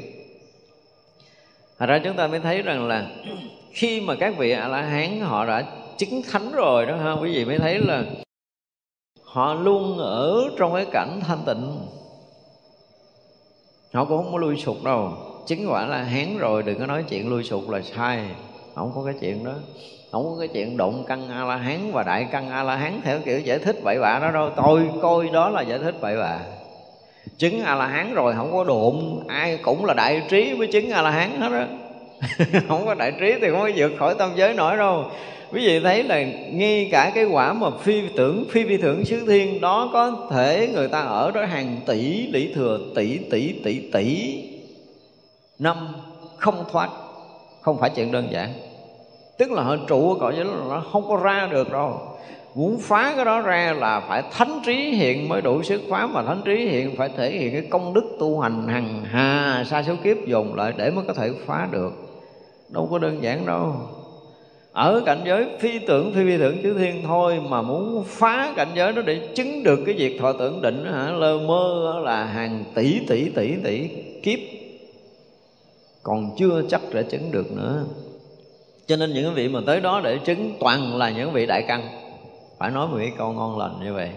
Tại vì chúng ta chưa hiểu nổi cái cảnh giới, chưa có thấy được cái giá trị cái cảnh giới thánh hiền cho nên mà giảng kinh nghe phật quở rồi bắt trước phật mà quở tùm lum trời ơi, không biết chừng nào mới nói chuyện lại được làm người nữa, chứ đừng có nói giỡn mà. Không có giỡn được với mấy vị chứng thánh quả đâu. Thật ra chúng ta mới thấy là khi mà tất cả các vị bồ tát hạnh mà tâm, cái cái cái cái tâm của họ thanh tịnh rồi thì họ sống lại gì? Họ sống cái đạo xuất ly. Xuất ly tức là không phải là là xuất ly là không dính mắc cái chuyện trần tục của mình, mà xuất ly là cái người có cái trí tuệ vượt thoát cái tam giới này. Bồ tát luôn luôn một lần đã ra ngoài tam giới rồi, thì cũng như các vị a la hán một lần đã chứng thánh quả a la hán rồi là trí của họ vượt ngoài tam giới, họ ra ngoài, họ tự tại. Và họ muốn nghỉ ngơi thôi. Các vị có đôi khi là thực sự mà đã trải qua vô lượng vô biên vô số kiếp trong sanh tử rồi mệt mỏi lắm rồi. Đó thì như vậy là khi mà chứng diệt thọ tưởng định thì các vị cũng muốn uh, dừng lại trong cái đó để mà gọi là nghỉ ngơi một chút. Đương nhiên là tới đó là cái chuyện mà cái tâm thương yêu chúng sanh với các vị bồ tát là không khác nhưng mà tại vì tôi chưa làm ở ngồi nghĩ một chút tôi coi coi tôi làm cách gì tôi làm ở đâu. Tức là ở đó là họ thấy nhân duyên họ cõi này họ thấy nhân duyên họ cõi nọ rồi từ từ họ thấy hết tất cả những chuyện cần phải làm. Không có cần ai dạy đâu. Chứng thánh quả rồi là không cần ai dạy hết đó. chứng thánh quả mà cần người khác nhắc thức đó, là không có chuyện này. Không bao giờ vị thánh cần ai nhắc thức. Tuệ đã khai mở tuyệt đối rồi mới chứng được thánh quả. Chúng ta nên biết cái điều này. Không còn có một cái mảy vô minh nào hiện ở trong cảnh giới thánh thì mới chứng thánh là hán được. Sạch tận tất cả những cái lầm lạc ở trong các cõi thì mới chứng thánh quả. Chúng ta nên nhớ điều này. Mà đã hết những cái lầm lạc trong các cõi rồi thì trí tánh thường minh. Cho nên là sống trong đạo xuất ly xuất ly là trong tất cả những cái thấy biết đều vượt tầm của tam giới này mới gọi là đạo xuất ly. Chứ không phải không có dính mắc cái chuyện trần gian tài sắc danh thực thùy mấy cái chuyện nhỏ sơ thiền đã qua mất rồi. Sơ thiền là đã vượt khỏi cái đó rồi. Và nếu mà chứng quả tu đà hoàng cũng có thể vượt khỏi tài sắc danh thực thùy rồi. Nói trên chứng thánh quả là hán là không còn bàn những cái chuyện ờ, tầm phào thế gian này đâu. Chúng ta thấy là có những cái định á, khi mà những cái định trong Phật pháp mà nó còn ở trong tâm giới này mà là những cái định rất là sâu. Nó vượt tầng sơ thiền nhị thiền tam thiền ở trong những cái cõi giới thanh tịnh rất là sâu. Và nếu mà không có cái gọi là cái chủng thánh á, không có cái chủng thánh bệnh á là chúng ta dễ bị kẹt trong những cảnh giới thiền định lắm. Tại vì nó yên ổn nó thanh tịnh nó an lạc nó rộng khắp đủ hết tất cả những cái gì mà chúng ta được học trong kinh là có những cái cảnh giới thiền định ở cõi trời đã nó tải qua hết rồi. Thành ra là tất cả các vị bồ tát đều sống trong đạo xuất ly. Không có chuyện khác. Và luôn luôn cái niềm vui các vị là vui ở trong tam muội. Không có cái vui khác, không có cái vui nào có thể so sánh bằng cái vui của thiền định. Và nếu chúng ta học đạo cho tới giờ phút này ở thế gian thôi, mà mình thấy cái chuyện thiền định là niềm vui của mình mình cần phải sở hữu cái vui này. Thì xem ra là chúng ta có được một chút trí tuệ á. Thực ra không có cái gì, những cái vui nhảy nhót, những cái vui ồn ào gì gì, không có cái vui nào bằng cái vui của thiền định cả. Ai mà đã từng nếm những cái hương vị mà thiền định rồi á, thì thiệt là cái thế gian này không có chỗ để mình có thể vui đùa không có. Thực sự là không có. Càng đi sâu vào thiền định chừng nào thì cái sự an lạc nó càng lớn chừng đó. Đi sâu thì càng an lạc lớn. Cho nên thế gian này là cái gì nó bận rộn, nó là cái gì đó nó lộn xộn. Cho nên không có cái để mình vui. Không có cái để vui ở trong tâm giới này chứ đừng nói thế gian của mình đừng có nghĩ là hưởng thụ cái này, hưởng thụ cái kia là niềm vui không có đâu. Cái người mà thật tu rồi thì cái sự thanh tịnh của tự tâm và cảnh giới của thiền định mới là niềm vui thật. Và ai trong cuộc đời này thấy được cái giá trị thanh tịnh của tâm hoặc là giá trị thanh tịnh của thiền định, thì người đó là cái người bắt đầu à, có những cái bước rời cái gì? Cái dục vọng chứ không có cái đó là không có rời được đâu. Thấy vậy dục vọng vẫn còn bị làm ảnh hưởng trong cuộc đời của họ. Nhưng mà người đã có những cái thiền định rồi, có những cái cảnh giới mà mà gọi là à, an lạc, những cảnh giới gọi là hạnh phúc ở cái tầng thấp mà đạt tới những cái lúc mà là thanh tịnh tuyệt đối, đạt tới những cảnh giới mà phúc lạc rồi á hả, nguyên cái tam giới này đổi một sát na với họ thôi, họ cũng không đổi nữa, chứ đừng có nói đổi nhiều một sát na trong cảnh giới đó thôi đổi hết cái tam giới này, người ta còn không đổi. Không có cái chuyện mà vui thú thế gian là việc lớn, không có. Khi mà họ đã trải qua những cảnh giới thiền định rồi, chuyện thế gian là cái gì đó nó ở dưới kia kìa. Và mình nhìn thấy rõ ràng những cái dục vọng, những cái tâm thức mà ở tầng dưới, mình thấy mình thương họ, lây quay lẫn quẩn họ, gọi là hì hục trong cái cảnh dục lạc. Họ không thoát ra được và khi mình chúng ta thiền định, chúng ta thấy rồi chúng ta vượt tâm liền, thì thấy rõ ràng thế gian là một cái tầng gì đó, tầng tâm thức ở cái cái vẫn đục. Họ nặng trọc, họ bị cuốn hút, họ bị suy chuyển, vân vân, thì đó mới là cái mà mình khởi tâm bình thường. Cho nên bồ tát là luôn luôn sở hữu những cái cảnh giới định và rất là nhiều những cái tầng bậc định. Đó, thì như vậy là cái vui của bồ tát khác với người phàm. Chúng ta phải thấy vậy. Vui của những cái bậc giác ngộ khác với người phàm. Tức là ngay khi mà chứng diệt thọ tưởng định rồi thì không có còn dùng từ là vui nữa. Không có dùng từ là vui mình nói vậy thôi chứ không có dùng từ là vui nữa mà. À, dùng cái từ à, là cái gì? Các vị an trú trong những cái cảnh giới thanh tịnh tuyệt đối đó, đó. Và các vị sống trong cái cảnh giới thanh tịnh tuyệt đối đó, đó nó không phải là cái vui theo cái kiểu của thế gian của chúng ta. Thế gian chúng ta còn ờ, mất thì vui trong cái kiểu đó nhưng mà nó chỉ là một cái gì đó vọng động nhất thời. Còn khi mà rớt vào cái cảnh giới này rồi á hả nó không có mất. Nó không có mất. Và cứ mãi mãi thanh tịnh mãi mãi trong sáng mãi mãi an lạc mãi mãi thanh tịnh cứ nó cứ cứ, cứ hiện ra vậy hoài nó không bao giờ thay đổi được không ai có thể phá vỡ được cho nên nói gì thì nói, đi sâu vào thiền định. Có nhiều khi mình à, mình học kinh không kỹ, mình nói là ma này phá, ma kia nó phá, ma nọ phá, chứ mình học kỹ rồi mình thấy là mình phá mình mình làm cho mình rời định chứ không ai hết đó cho nên những cái cảnh giới mà định của các vị thánh chứng rồi là không có ai có thể khuấy khóa được. Ngoài cái việc mà vị đó đủ sức để có thể gìn giữ mình, còn các vị long thiên hộ pháp họ bảo hộ gìn giữ, rồi còn cái việc cái lực gia trì hộ niệm của chư phật, chư bồ tát nữa chúng ta mà rớt vào một hai cái tầng định gọi là chánh định á, thì chúng ta mới thấy được cái giá trị thật này.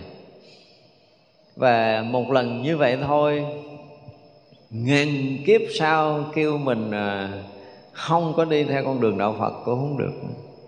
Không bao giờ có thể bẻ con đường đi của mình được. Một lần mà chúng ta rớt vào chánh định.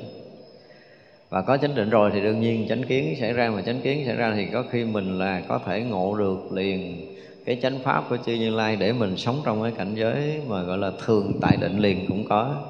Mà các vị bồ tát thì luôn luôn ở như vậy. Bồ tát chưa bao giờ rời định để làm lợi ích chúng sanh chúng ta nên nhớ điều này. Nguyện tất cả chúng sanh đều ờ, ngồi xe bốn bánh nghĩa là ở quốc độ tốt. À, tức là bồ tát bây giờ là là là là nguyện cho tất cả chúng ta được. Thứ nhất là ở quốc độ tốt. Quốc độ tốt là cái gì? Ví dụ như bây giờ chúng ta ở một cái đất nước đất nước của mình à, thì mình có được à, gọi là cái vị mà lãnh đạo tốt có được à, gọi là minh quân tức là người lãnh đạo là cái người tốt. Các vị mà lãnh đạo đều là những người chăm lo cho dân à, cuộc sống được ấm no hạnh phúc. Ngoài ra là còn hướng mình đi tới đạo giác ngộ giải thoát nữa thì mới xem được gọi là quốc độ tốt. Chứ một quốc độ tốt mà có nặng về vật chất thôi á, thì đối với Phật pháp không phải là quốc độ tốt đúng không? À, thì như vậy là cái cõi giới nào cái quốc độ nào mà chúng ta ở cái người lãnh đạo của mình là hướng chúng ta đi tới con đường hạnh phúc. Mà hạnh phúc đó là cái hạnh phúc vượt thoát cái lòng mê của sanh tử thì đó mới là hạnh phúc thật. Còn hưởng tất cả những dục lạc trần gian thì là làm chúng ta đắm chìm làm chúng ta mê muội không phải là quốc độ tốt. Đó chưa? cho nên cái đầu tiên cái quốc độ tốt là bánh xe thứ nhất mà bồ tát muốn nói thì mong là mình sẽ được ở một cái cõi nào đó thì các vị mà à, sống chung với mình đều là những người thấy được Phật à, thấy được chánh pháp và hướng dẫn chúng ta sống đời sống thanh tịnh giải thoát thì đó là một quốc độ tốt. Thứ hai là y tựa bậc à, thiện nhân. Nó phải là thượng thiện nhân mới đúng thấy chưa? Như vậy là chung quanh mình toàn là những cái bậc giác ngộ, gọi là chúng ta nương tựa có những người, cái chỗ đó mới là cái chỗ nương của mình. Chứ còn mình không có chỗ nương khác. Cho nên bây giờ mà mình đi theo đạo Phật cũng vậy, tức là mình tìm các bậc thượng thiện nhân, có nghĩa là những người đã giác ngộ rồi. Những bậc đại thiện tri thức, họ đã thấu hiểu chân lý rồi. Và họ đủ sức để dẫn dắt chúng ta vượt thoát sinh tử này thì mình nương thì Bồ Tát muốn chúng ta nương tựa những cái bậc thượng thiện nhân đó, những cái người giác ngộ. Và thứ ba là hợp phước đức thù thắng. Có nghĩa là gì? Tức là những cái phước đức mà lâu nay chúng ta đi làm ở các cõi, thấy không? mình cũng đi lợi ích chỗ này, lợi ích chỗ kia, chỗ nọ, thì bây giờ hợp lại. Và cái phước thù thắng của mình có nghĩa là mình gom tụ tất cả những cái công đức lành, những cái thiện căn của mình đều hướng về gì? Đạo quả vô thượng, chánh đẳng chánh giác, thì phước đó mới gọi là cái phước thù thắng cho nên dù làm việc rất nhỏ, chúng ta cứ hướng tới là bây giờ con làm được việc lợi ích này, con xin nguyện chư Phật chứng minh và gia hộ cho con để tất cả phước báo này con hướng thẳng tới đạo quả vô thượng, chánh đẳng chánh giác à, để là con đường đi tới đạo quả chánh đẳng chánh giác được thuận lợi được gặp chánh pháp được gặp minh sư được gặp bạn tốt dìu dẫn con cho tới ngày con thành tựu đạo quả không hề lui sụt nữa. Không? làm chuyện chút mình cứ hồi hướng như vậy. Làm được cái gì có lợi cho ai có lợi cho tam bảo hay lợi một cá nhân hay là lợi một con kiến lợi cho con trùng gì đó cái gì mà mình làm có lợi cho bất kỳ ai ở trong cái thế giới này ở trong tâm thức mình thì mình đều hướng tới đạo quả vô thượng, chánh đẳng, chánh giác. Tức là chúng ta hợp hết, chúng ta gồm hết tất cả những phước đức đó, cho tới cái mức độ thù thắng. Để chi? Để chúng ta thành tựu đạo quả vô thượng, chánh đẳng, chánh giác. Thì phước đó mới gọi là cái phước đức thù thắng. Và phát thể nguyện lớn. Nguyện lớn của mình là cái gì? Hồi xưa giờ ai phát nguyện lớn đâu đứng lên nói nghe thử không?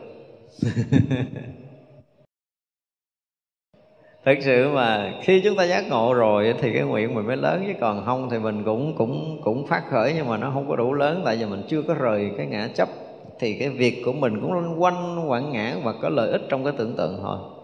Như một ngày nào đó mà à, tất cả chúng ta đều đủ cái duyên để mở cặp mắt trí tuệ ra, để vượt thoát khỏi tất cả các phàm trần. Và sạch đi cái ngã chấp riêng tư, mình không còn cái gì cho mình nữa cái thấy biết mình pháp giới này hiện ra một lượt. Một cái thấy khắp cả pháp giới này.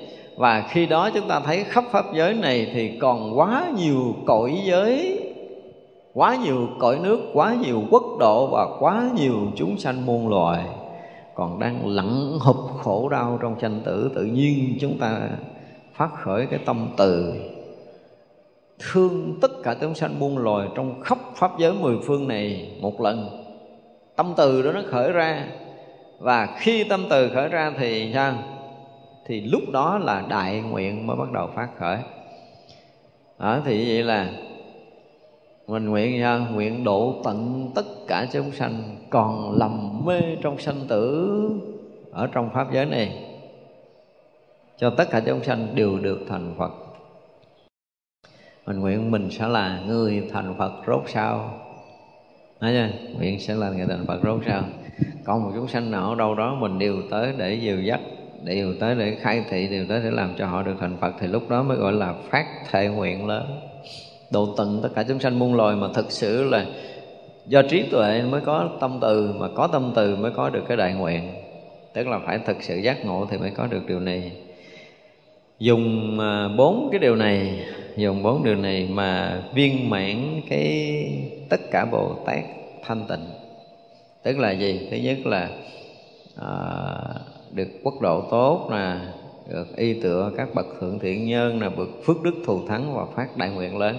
Bốn cái này rồi mà có được bốn cái này rồi thì mới viên mãn cái hạnh của bồ tát. Nguyện cho tất cả chúng sanh được xe pháp quan chiếu khắp mười phương tu học phật trí lực đó thì nhận được cái xe của của bồ tát rồi. Mà xe này thì trở thành gì? Là pháp quan tức là trở thành bánh xe pháp mà là có ánh sáng chiếu ở khắp mười phương, không có cái chỗ nào bị khuất mất.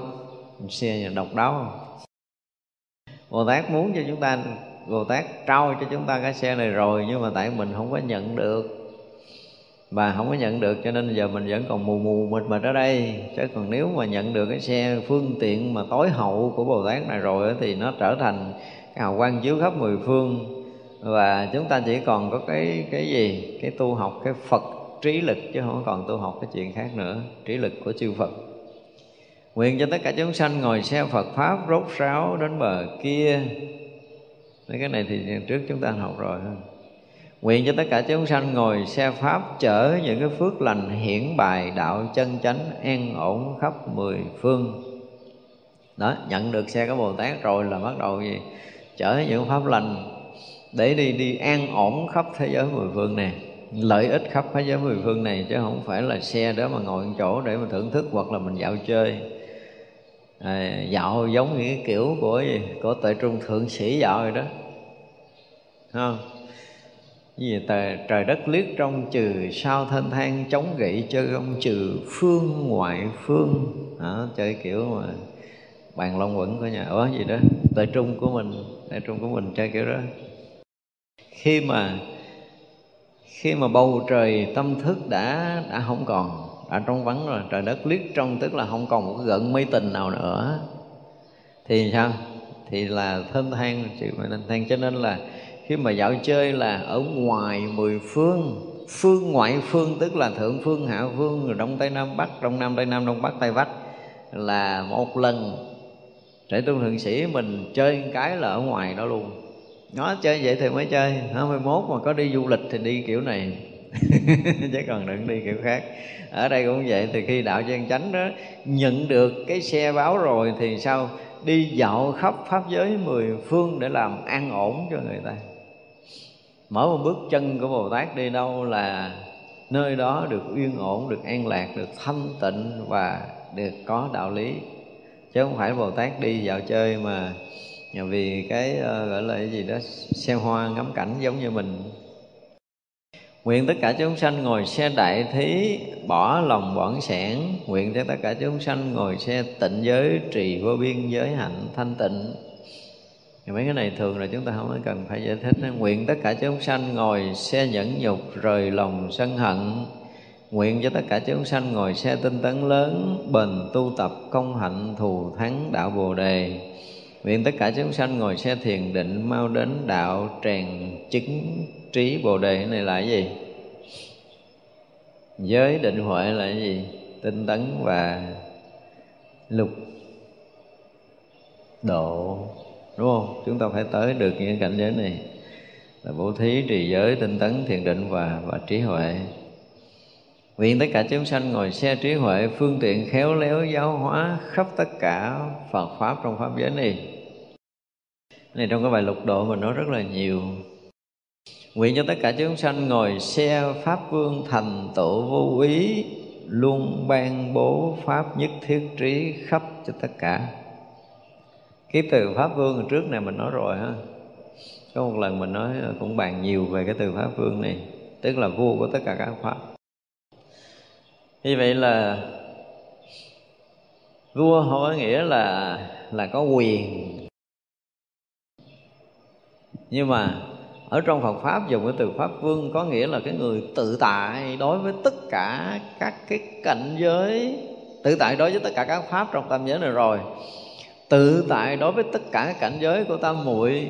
Tự tại đối với tất cả các cảnh giới của các vị hiền thánh. Tức có nghĩa là à, những cái cõi phàm thì tới lui tự tại mình không bàn nhưng mà những cái cảnh giới của vị thánh tức là như cảnh giới của thánh a la hán hay là bích chi phật hay là bồ tát thậm chí là cảnh giới của chư phật thì các vị tự tại lui tới dung thông tất cả các cảnh giới đó thì mới được gọi là pháp vương.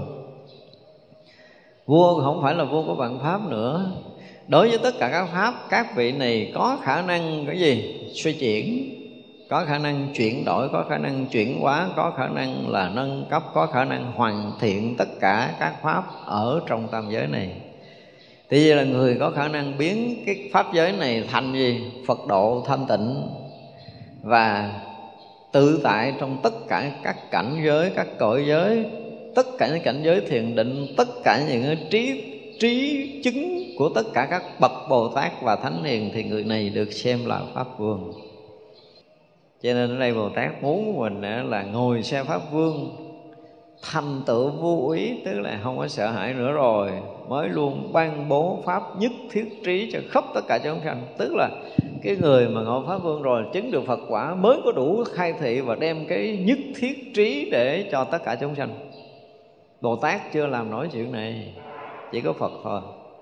Như là phật đã chứng tới nhất thiết trí trí rồi, thì phật mới đem nhất thiết trí bố thí, khai thị cho tất cả chúng sanh. Thì đó mới thực sự là pháp vương. Nên là mình có cái câu xưng tán đức phật là đấng pháp vương vô thượng, ba cõi không ai bằng. Nhưng mà tây tạng không biết pháp vương có phải vô thượng, ba cõi không ai bằng không không biết. Cũng pháp vương quá trời luôn. Nguyện tất cả chúng sanh ngồi xe trí huệ vô trước đều có thể vào khắp tất cả mười phương mà chẳng động chân pháp tánh. Cái câu này nói thì à, sao? Nghe nó nó nó lớn lao lắm nhưng mà sự thật á, là khi mà nhập tánh thì tự động sao? Không có động chân tánh mà vào khắp pháp giới mười phương này cái phúc nhập tánh của tất cả những người ngộ tánh đó, là là họ là tất cả các pháp ở khắp pháp giới mười phương này. Cho nên dùng cái từ là có thể vào khắp tất cả mười phương mà chẳng động chân tánh. Nếu như nghe cái phúc ngộ tánh mà không có một lần thấy khắp pháp giới này thì người đó ngộ cái gì chứ không phải ngộ tánh theo cái kiểu của nhà Phật. Kiểu của ai đó thì không biết. nhưng mà đúng nghĩa của đạo Phật là tự động thâm nhập tất cả các pháp. Trước đây mình thấy mình khác với cây cỏ lá hoa thì bây giờ tất cả cây cỏ lá hoa là mình. Trước đây thì mình thấy trời đất trăng sao, vũ trụ này nó không phải là mình, nhưng bây giờ tất cả mọi cái là mình. Và rõ ràng là mình hiển hiện trong tất cả những cái giờ đó. Không có khác, không có một sự khác biệt nào. Thì lúc đó biết mình đã nhập tánh. Nhập tánh có nghĩa là nhập pháp giới tánh pháp giới tánh tức là tất cả các pháp ở trong pháp giới này đều là mình hiện hữu một lần. Thì người đó mới là cái người xứng đáng được gọi là ngộ tánh ở trong nhà thiền. Nhưng mà không biết là thiền ngộ cỡ nào thấy sách viết tùm lum hết nhưng mà thấy rõ ràng là tới cái cảnh giới này thì hiếm lắm luôn á. Quá hiếm từ cái thời lịch sử sau à, gọi là sau cái thời của chư tổ ấn độ qua tới trung hoa và qua tới việt nam của mình, thì những người mà gọi là nhập pháp giới tánh toàn chân này nè, là hiếm lắm hiếm lắm trong lịch sử. Mặc dù trong lịch sử Trung Hoa là tới hơn một ngàn vị ngộ đạo, nhưng mà không có đâu. Mình đọc rõ ràng là mình thấy từ cái tục tạng cho tới cái trung quan tư điển đức hành trạng gì gì đó cũng nhiều lắm, nhưng mà nhìn lại thấy không phải có những cái câu nói là nó còn trượt ở ngoài, còn xa ở ngoài cổng chưa vô chùa mà được cũng được, ghi là thiền sư thì không có không có những người mà đạt tới đây nổi đâu. Nguyện tất cả chúng sanh ngồi xe Phật Pháp Thị hiện thọ sanh khắp mười phương cõi Mà chẳng hư mất đạo Đại Thừa. Đây mới là điều tuyệt vời. Thực sự thì những người không có hiểu nổi Cái cảnh định của Đại Thừa Thì chuyện này là một cái chuyện xa lạ. Nhưng mà hiểu nổi cảnh định Đại Thừa này rồi Mới thấy cái điều tuyệt vời Là họ có thể đi dạo khắp mười phương cõi nước, Nhưng mà không rời chánh định. Đây là một cái sự thật trong cảnh giới định của đại thừa, cũng như nãy là bồ tát chỉ vui trong tâm muội và vẫn luôn ở trong cảnh giới tâm muội mà đi khắp mười phương cõi nước để cứu độ chúng sanh. Chỉ có cái định đại thừa mới đủ cái lực này thôi. Và họ, ví dụ như họ xuống cái cõi này đi nha cái lúc mà chưa khôi phục thì à, vẫn còn mù mù, mờ mờ, không cần bàn. Nhưng mà lúc mà các vị đã xuống đây rồi mà đã khôi phục cái đạo của mình, đã đến ở cái đời kiếp trước. Thì quý vị thấy là họ vẫn ăn, vẫn ngủ, vẫn sinh hoạt như một người phàm như mình, nhưng mà họ vẫn ở cảnh giới định chưa từng rời. Chúng ta tin nổi không? Họ sống như một người phàm tục nhưng mà họ không có bao giờ rời cái định được. Chúng ta đủ sức tin cái này, chúng ta mới thấy rằng cái sức tự tại của đạo phật đi. Có những cái cõi xấu hơn cõi người mình nhiều. Có những cõi nó cuồng loạn, mê tối hơn cõi người mình gấp hàng tỷ lần ngay ở đây mình hiểu biết về địa ngục vô gián đi nha. Thì còn nữa cõi nó còn kinh khủng hơn cái cõi địa ngục vô gián nữa. Nó cũng tâm tối nó cũng đau đớn nó cũng hành hạ nó cũng giết chóc và không hề tạm dừng. Nhưng mà các vị Bồ Tát đã tới những cõi đó để độ chúng sanh nó vẫn yên ở trong định không có bị động luôn. Thể hiện cái chuyện mà à, cho người ta cưa thân ra rồi đó là người ta sai nghiến rồi ha cho người ta cài cái cài trên lưỡi rồi cũng giống như tất cả những chúng sanh khác, nhưng mà các vị luôn ở ổn định, không có bị đau đớn, giống như kiểu hòm tâm mình dùng cái tâm mình sở hữu cái thân này. Cho nên cái cảm giác, cảm thọ của thân tâm nó còn nguyên. Nhưng mà các vị nhập trong cái định đó là xài cái thân này, nhưng mà khi mà đụng chuyện rồi, các vị trở vô định cho cái thân này nó hoạt động cái kiểu của nó.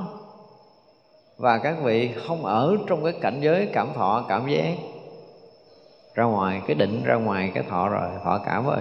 Cho nên cái chuyện khổ vui là không có dính dáng gì. Và đây là cách của bồ tát đi khắp mười phương cõi nước như vậy. Và không có rời cái tâm đại thừa, có nghĩa là gì? Dù có khó khổ, cái gì đi nữa thì cũng một mực để cứu độ chúng sanh, chứ không có chuyện khác. Cái độc đáo của bồ tát là như vậy cho nên tôi nói thiệt, nói tới bồ tát là cúi đầu đánh lễ. Sướng cho vậy đó.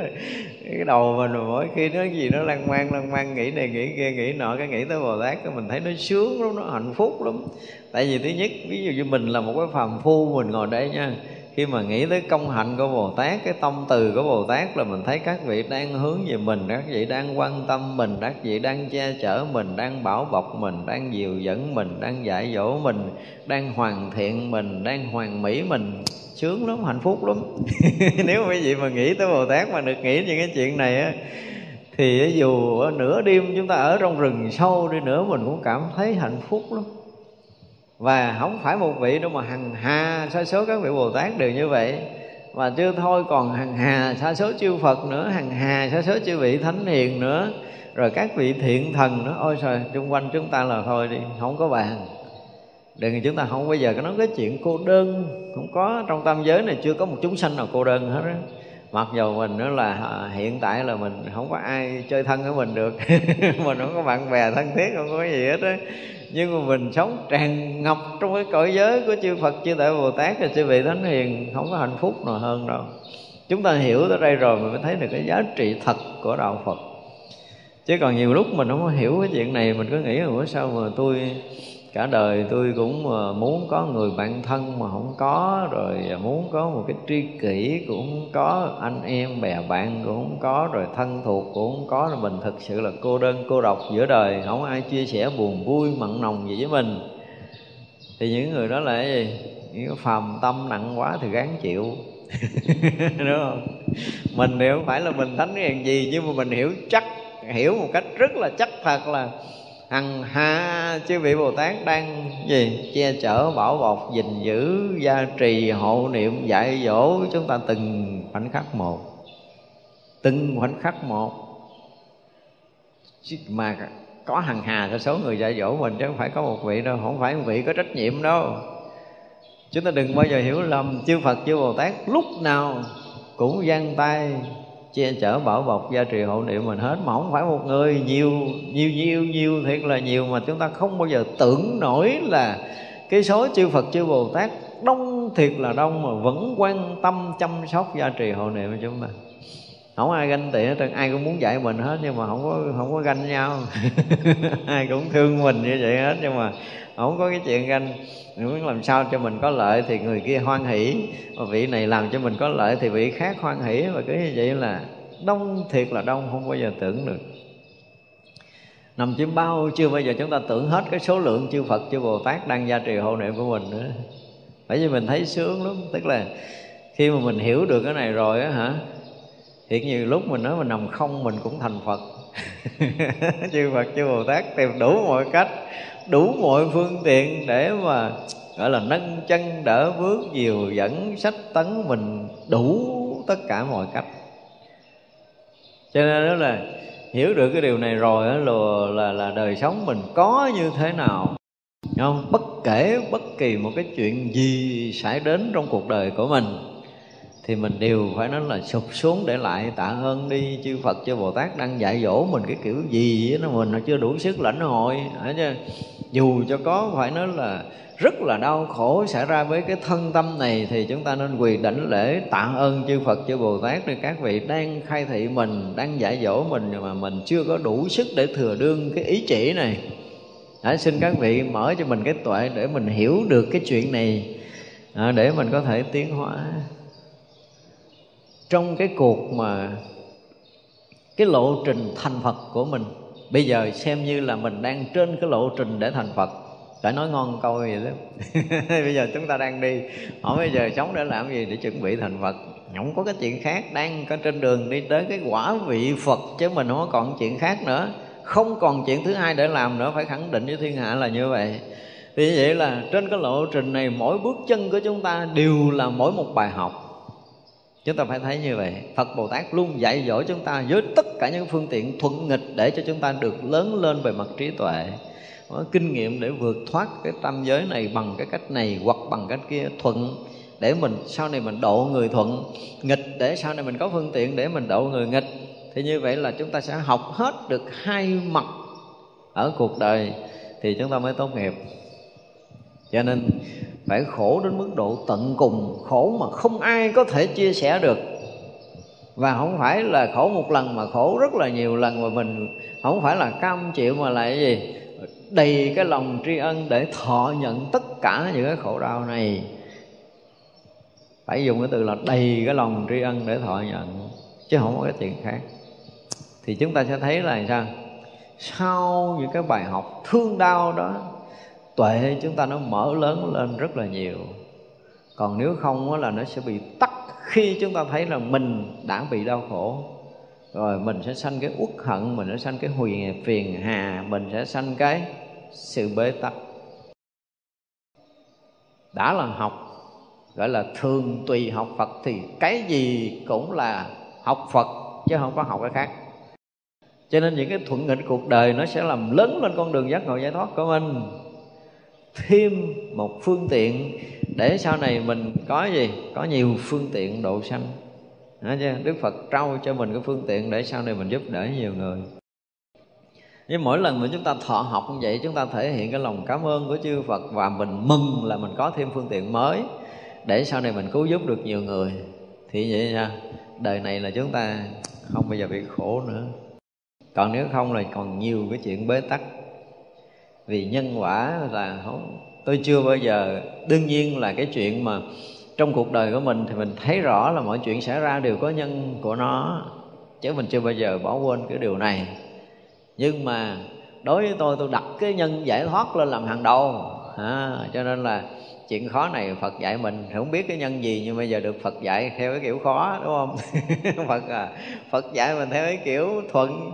Tức là chịu dễ chịu khó gì cũng là Phật tổ dạy, cũng là Bồ Tát dạy để cho mình được lớn lên trên lộ trình thành Phật của mình. Và tôi chưa bao giờ có quan niệm khác. Cho nên chuyện tới đâu tôi cũng ngắm, tôi cũng lặn người xuống, đau khổ chừng nào mình lặn người xuống sâu chừng đó để mình mình thọ cho hết. Thì nó có những cái đau, quý vị phải không? Nay cũng khai thiệt là có cái chuyện mà tới giờ này tôi chưa hết đau, mà cái chuyện xảy ra này hơn tháng rồi chuyện mà hôm trước là có mấy người biết, có một cái cô mà cổ bị ờ, ở gì ờ, có bị có chia bài ở trong cái casino mà có bị một cái loại âm. Phải nói là một cái loại mà tà thần nó nhập kinh khủng lắm. Cậu bước vô phòng khám là tôi đã lạnh cái cột sống tôi rồi. Nhưng mà như cô này cũng đi trị khắp nơi, không hết có duyên phải gặp mình mà mình phải trị trị cổ xong là từ cái xương cục cho tới cái đỉnh đầu tôi lạnh lạnh suốt khoảng 15 20 phút. Tôi biết có chuyện lớn rồi không có nhỏ đâu. Thì bắt đầu nó đau từ đây ra, như là như là trặc dai suốt hơn một tháng rồi. Nhưng mà tôi dứt phát là tôi không có trị với gì tin họ, tôi cũng sức dầu luôn á. Có lúc đau đau cũng bóp bóp chơi thôi, chứ nó vẫn đau. Có nhiều khi đưa tay lên đâu có nổi đâu.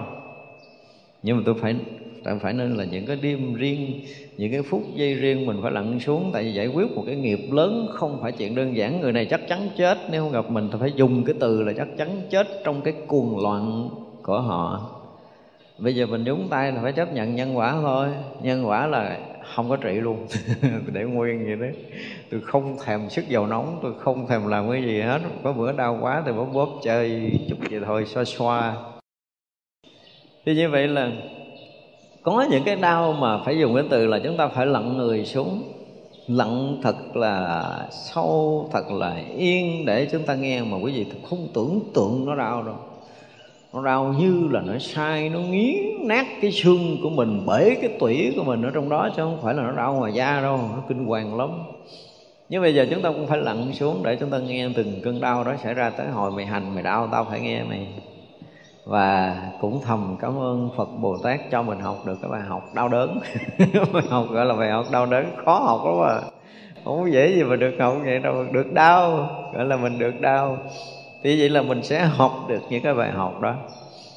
Thật sự không phải một hai cơn đau đâu có những cái cơn đau mà à, hồi trước có những cái cơn đau mà hồi sư cô như Vinh còn sống cổ nó trị đi sư phụ tôi nó không. Có những cái đau mà phải nói là kinh khủng nhưng mà không trị.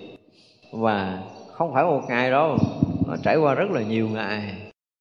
Để mình mỗi một lần mà nhúng tay vào nhân quả của người khác là dứt khoát sẽ có cái giá để phải trả. Đây là một cái sự thật. Thành ra là mình phải học được chứ. Họ nếu mà không có nhân quả với mình thì họ không bao giờ kiếm mình. Có đôi khi có nhiều người thắc mắc là tại sao thầy không dừng lại đi để tôi nói ờ, sao sao không có từ chối người này mà phải để phải phải vướng vô? Tôi nói ủa họ không có nhân quả với mình họ đâu kiếm mình đâu. Họ kiếm mình trong cái đau đớn thì mình không bỏ được mình còn phải giúp. Và giúp thì chắc chắn là nó có phản ứng phụ thì cái chuyện đó đương nhiên rồi. Thành ra là có những cái thuận nghịch nó tới mình rất là bất ngờ. Và trong những cái bất ngờ đó đó mà mình à, gọi là gì? Phải mở tâm đón nhận. Phải dùng cái từ như vậy chúng ta phải mở tâm đón nhận với tất cả tấm lòng tri ân của mình để mình được thọ nhận một bài học mới trong cuộc đời này. Không phải trong cuộc đời này đâu, mà trong cái lộ trình thành phật của mình. Phải nói như vậy thì chúng ta sẽ học được nhiều cái bài học hay.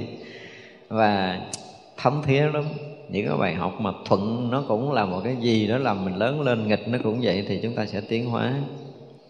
Nguyện cho tất cả chúng sanh ngồi xe báo nhất thiết trí vô thượng trọn đủ hạnh phổ hiền hạnh phổ hiền thì hôm trước mình à, có nói rồi, đúng không? Tất cả những cái lợi ích gì ở trong tam giới này cho tất cả chúng sanh muôn loài thì tất cả những cái điều đó đều là hạnh của ngài phổ hiền. Nó thành ra chỉ cần mình nghĩ tới cái việc tốt thôi, nó cũng là hạnh của phổ hiền. Mình nói lời tốt cũng là hạnh phổ hiền. Ờ, mình là cứu con kiến cũng là hạnh phổ hiền, vân vân. Tất cả những cái việc có lợi ích cho tất cả chúng sanh muôn loài là hạnh của phổ hiền. Và cho tới khi gì đó một chúng sanh mà được giác ngộ thành phật cũng là hạnh của phổ hiền chứ không phải chuyện đơn giản. Ngài phổ hiền đủ sức để có thể làm cho chúng sanh từ lầm mê sanh tử chứng thành phật quả. Và tất cả chúng sanh mê lầm ở khắp pháp giới mười phương này đều được cái sự gia lực à, hộ trì và giáo hóa của ngài phổ hiền và ra hạnh khởi hiền là một trong những hạnh rất là lớn trong tất cả các hạnh của bồ tát mà chúng ta phải biết. Ở bữa nay chúng ta học tới đây, chúng ta nghĩ ha. Chúng sanh à, vô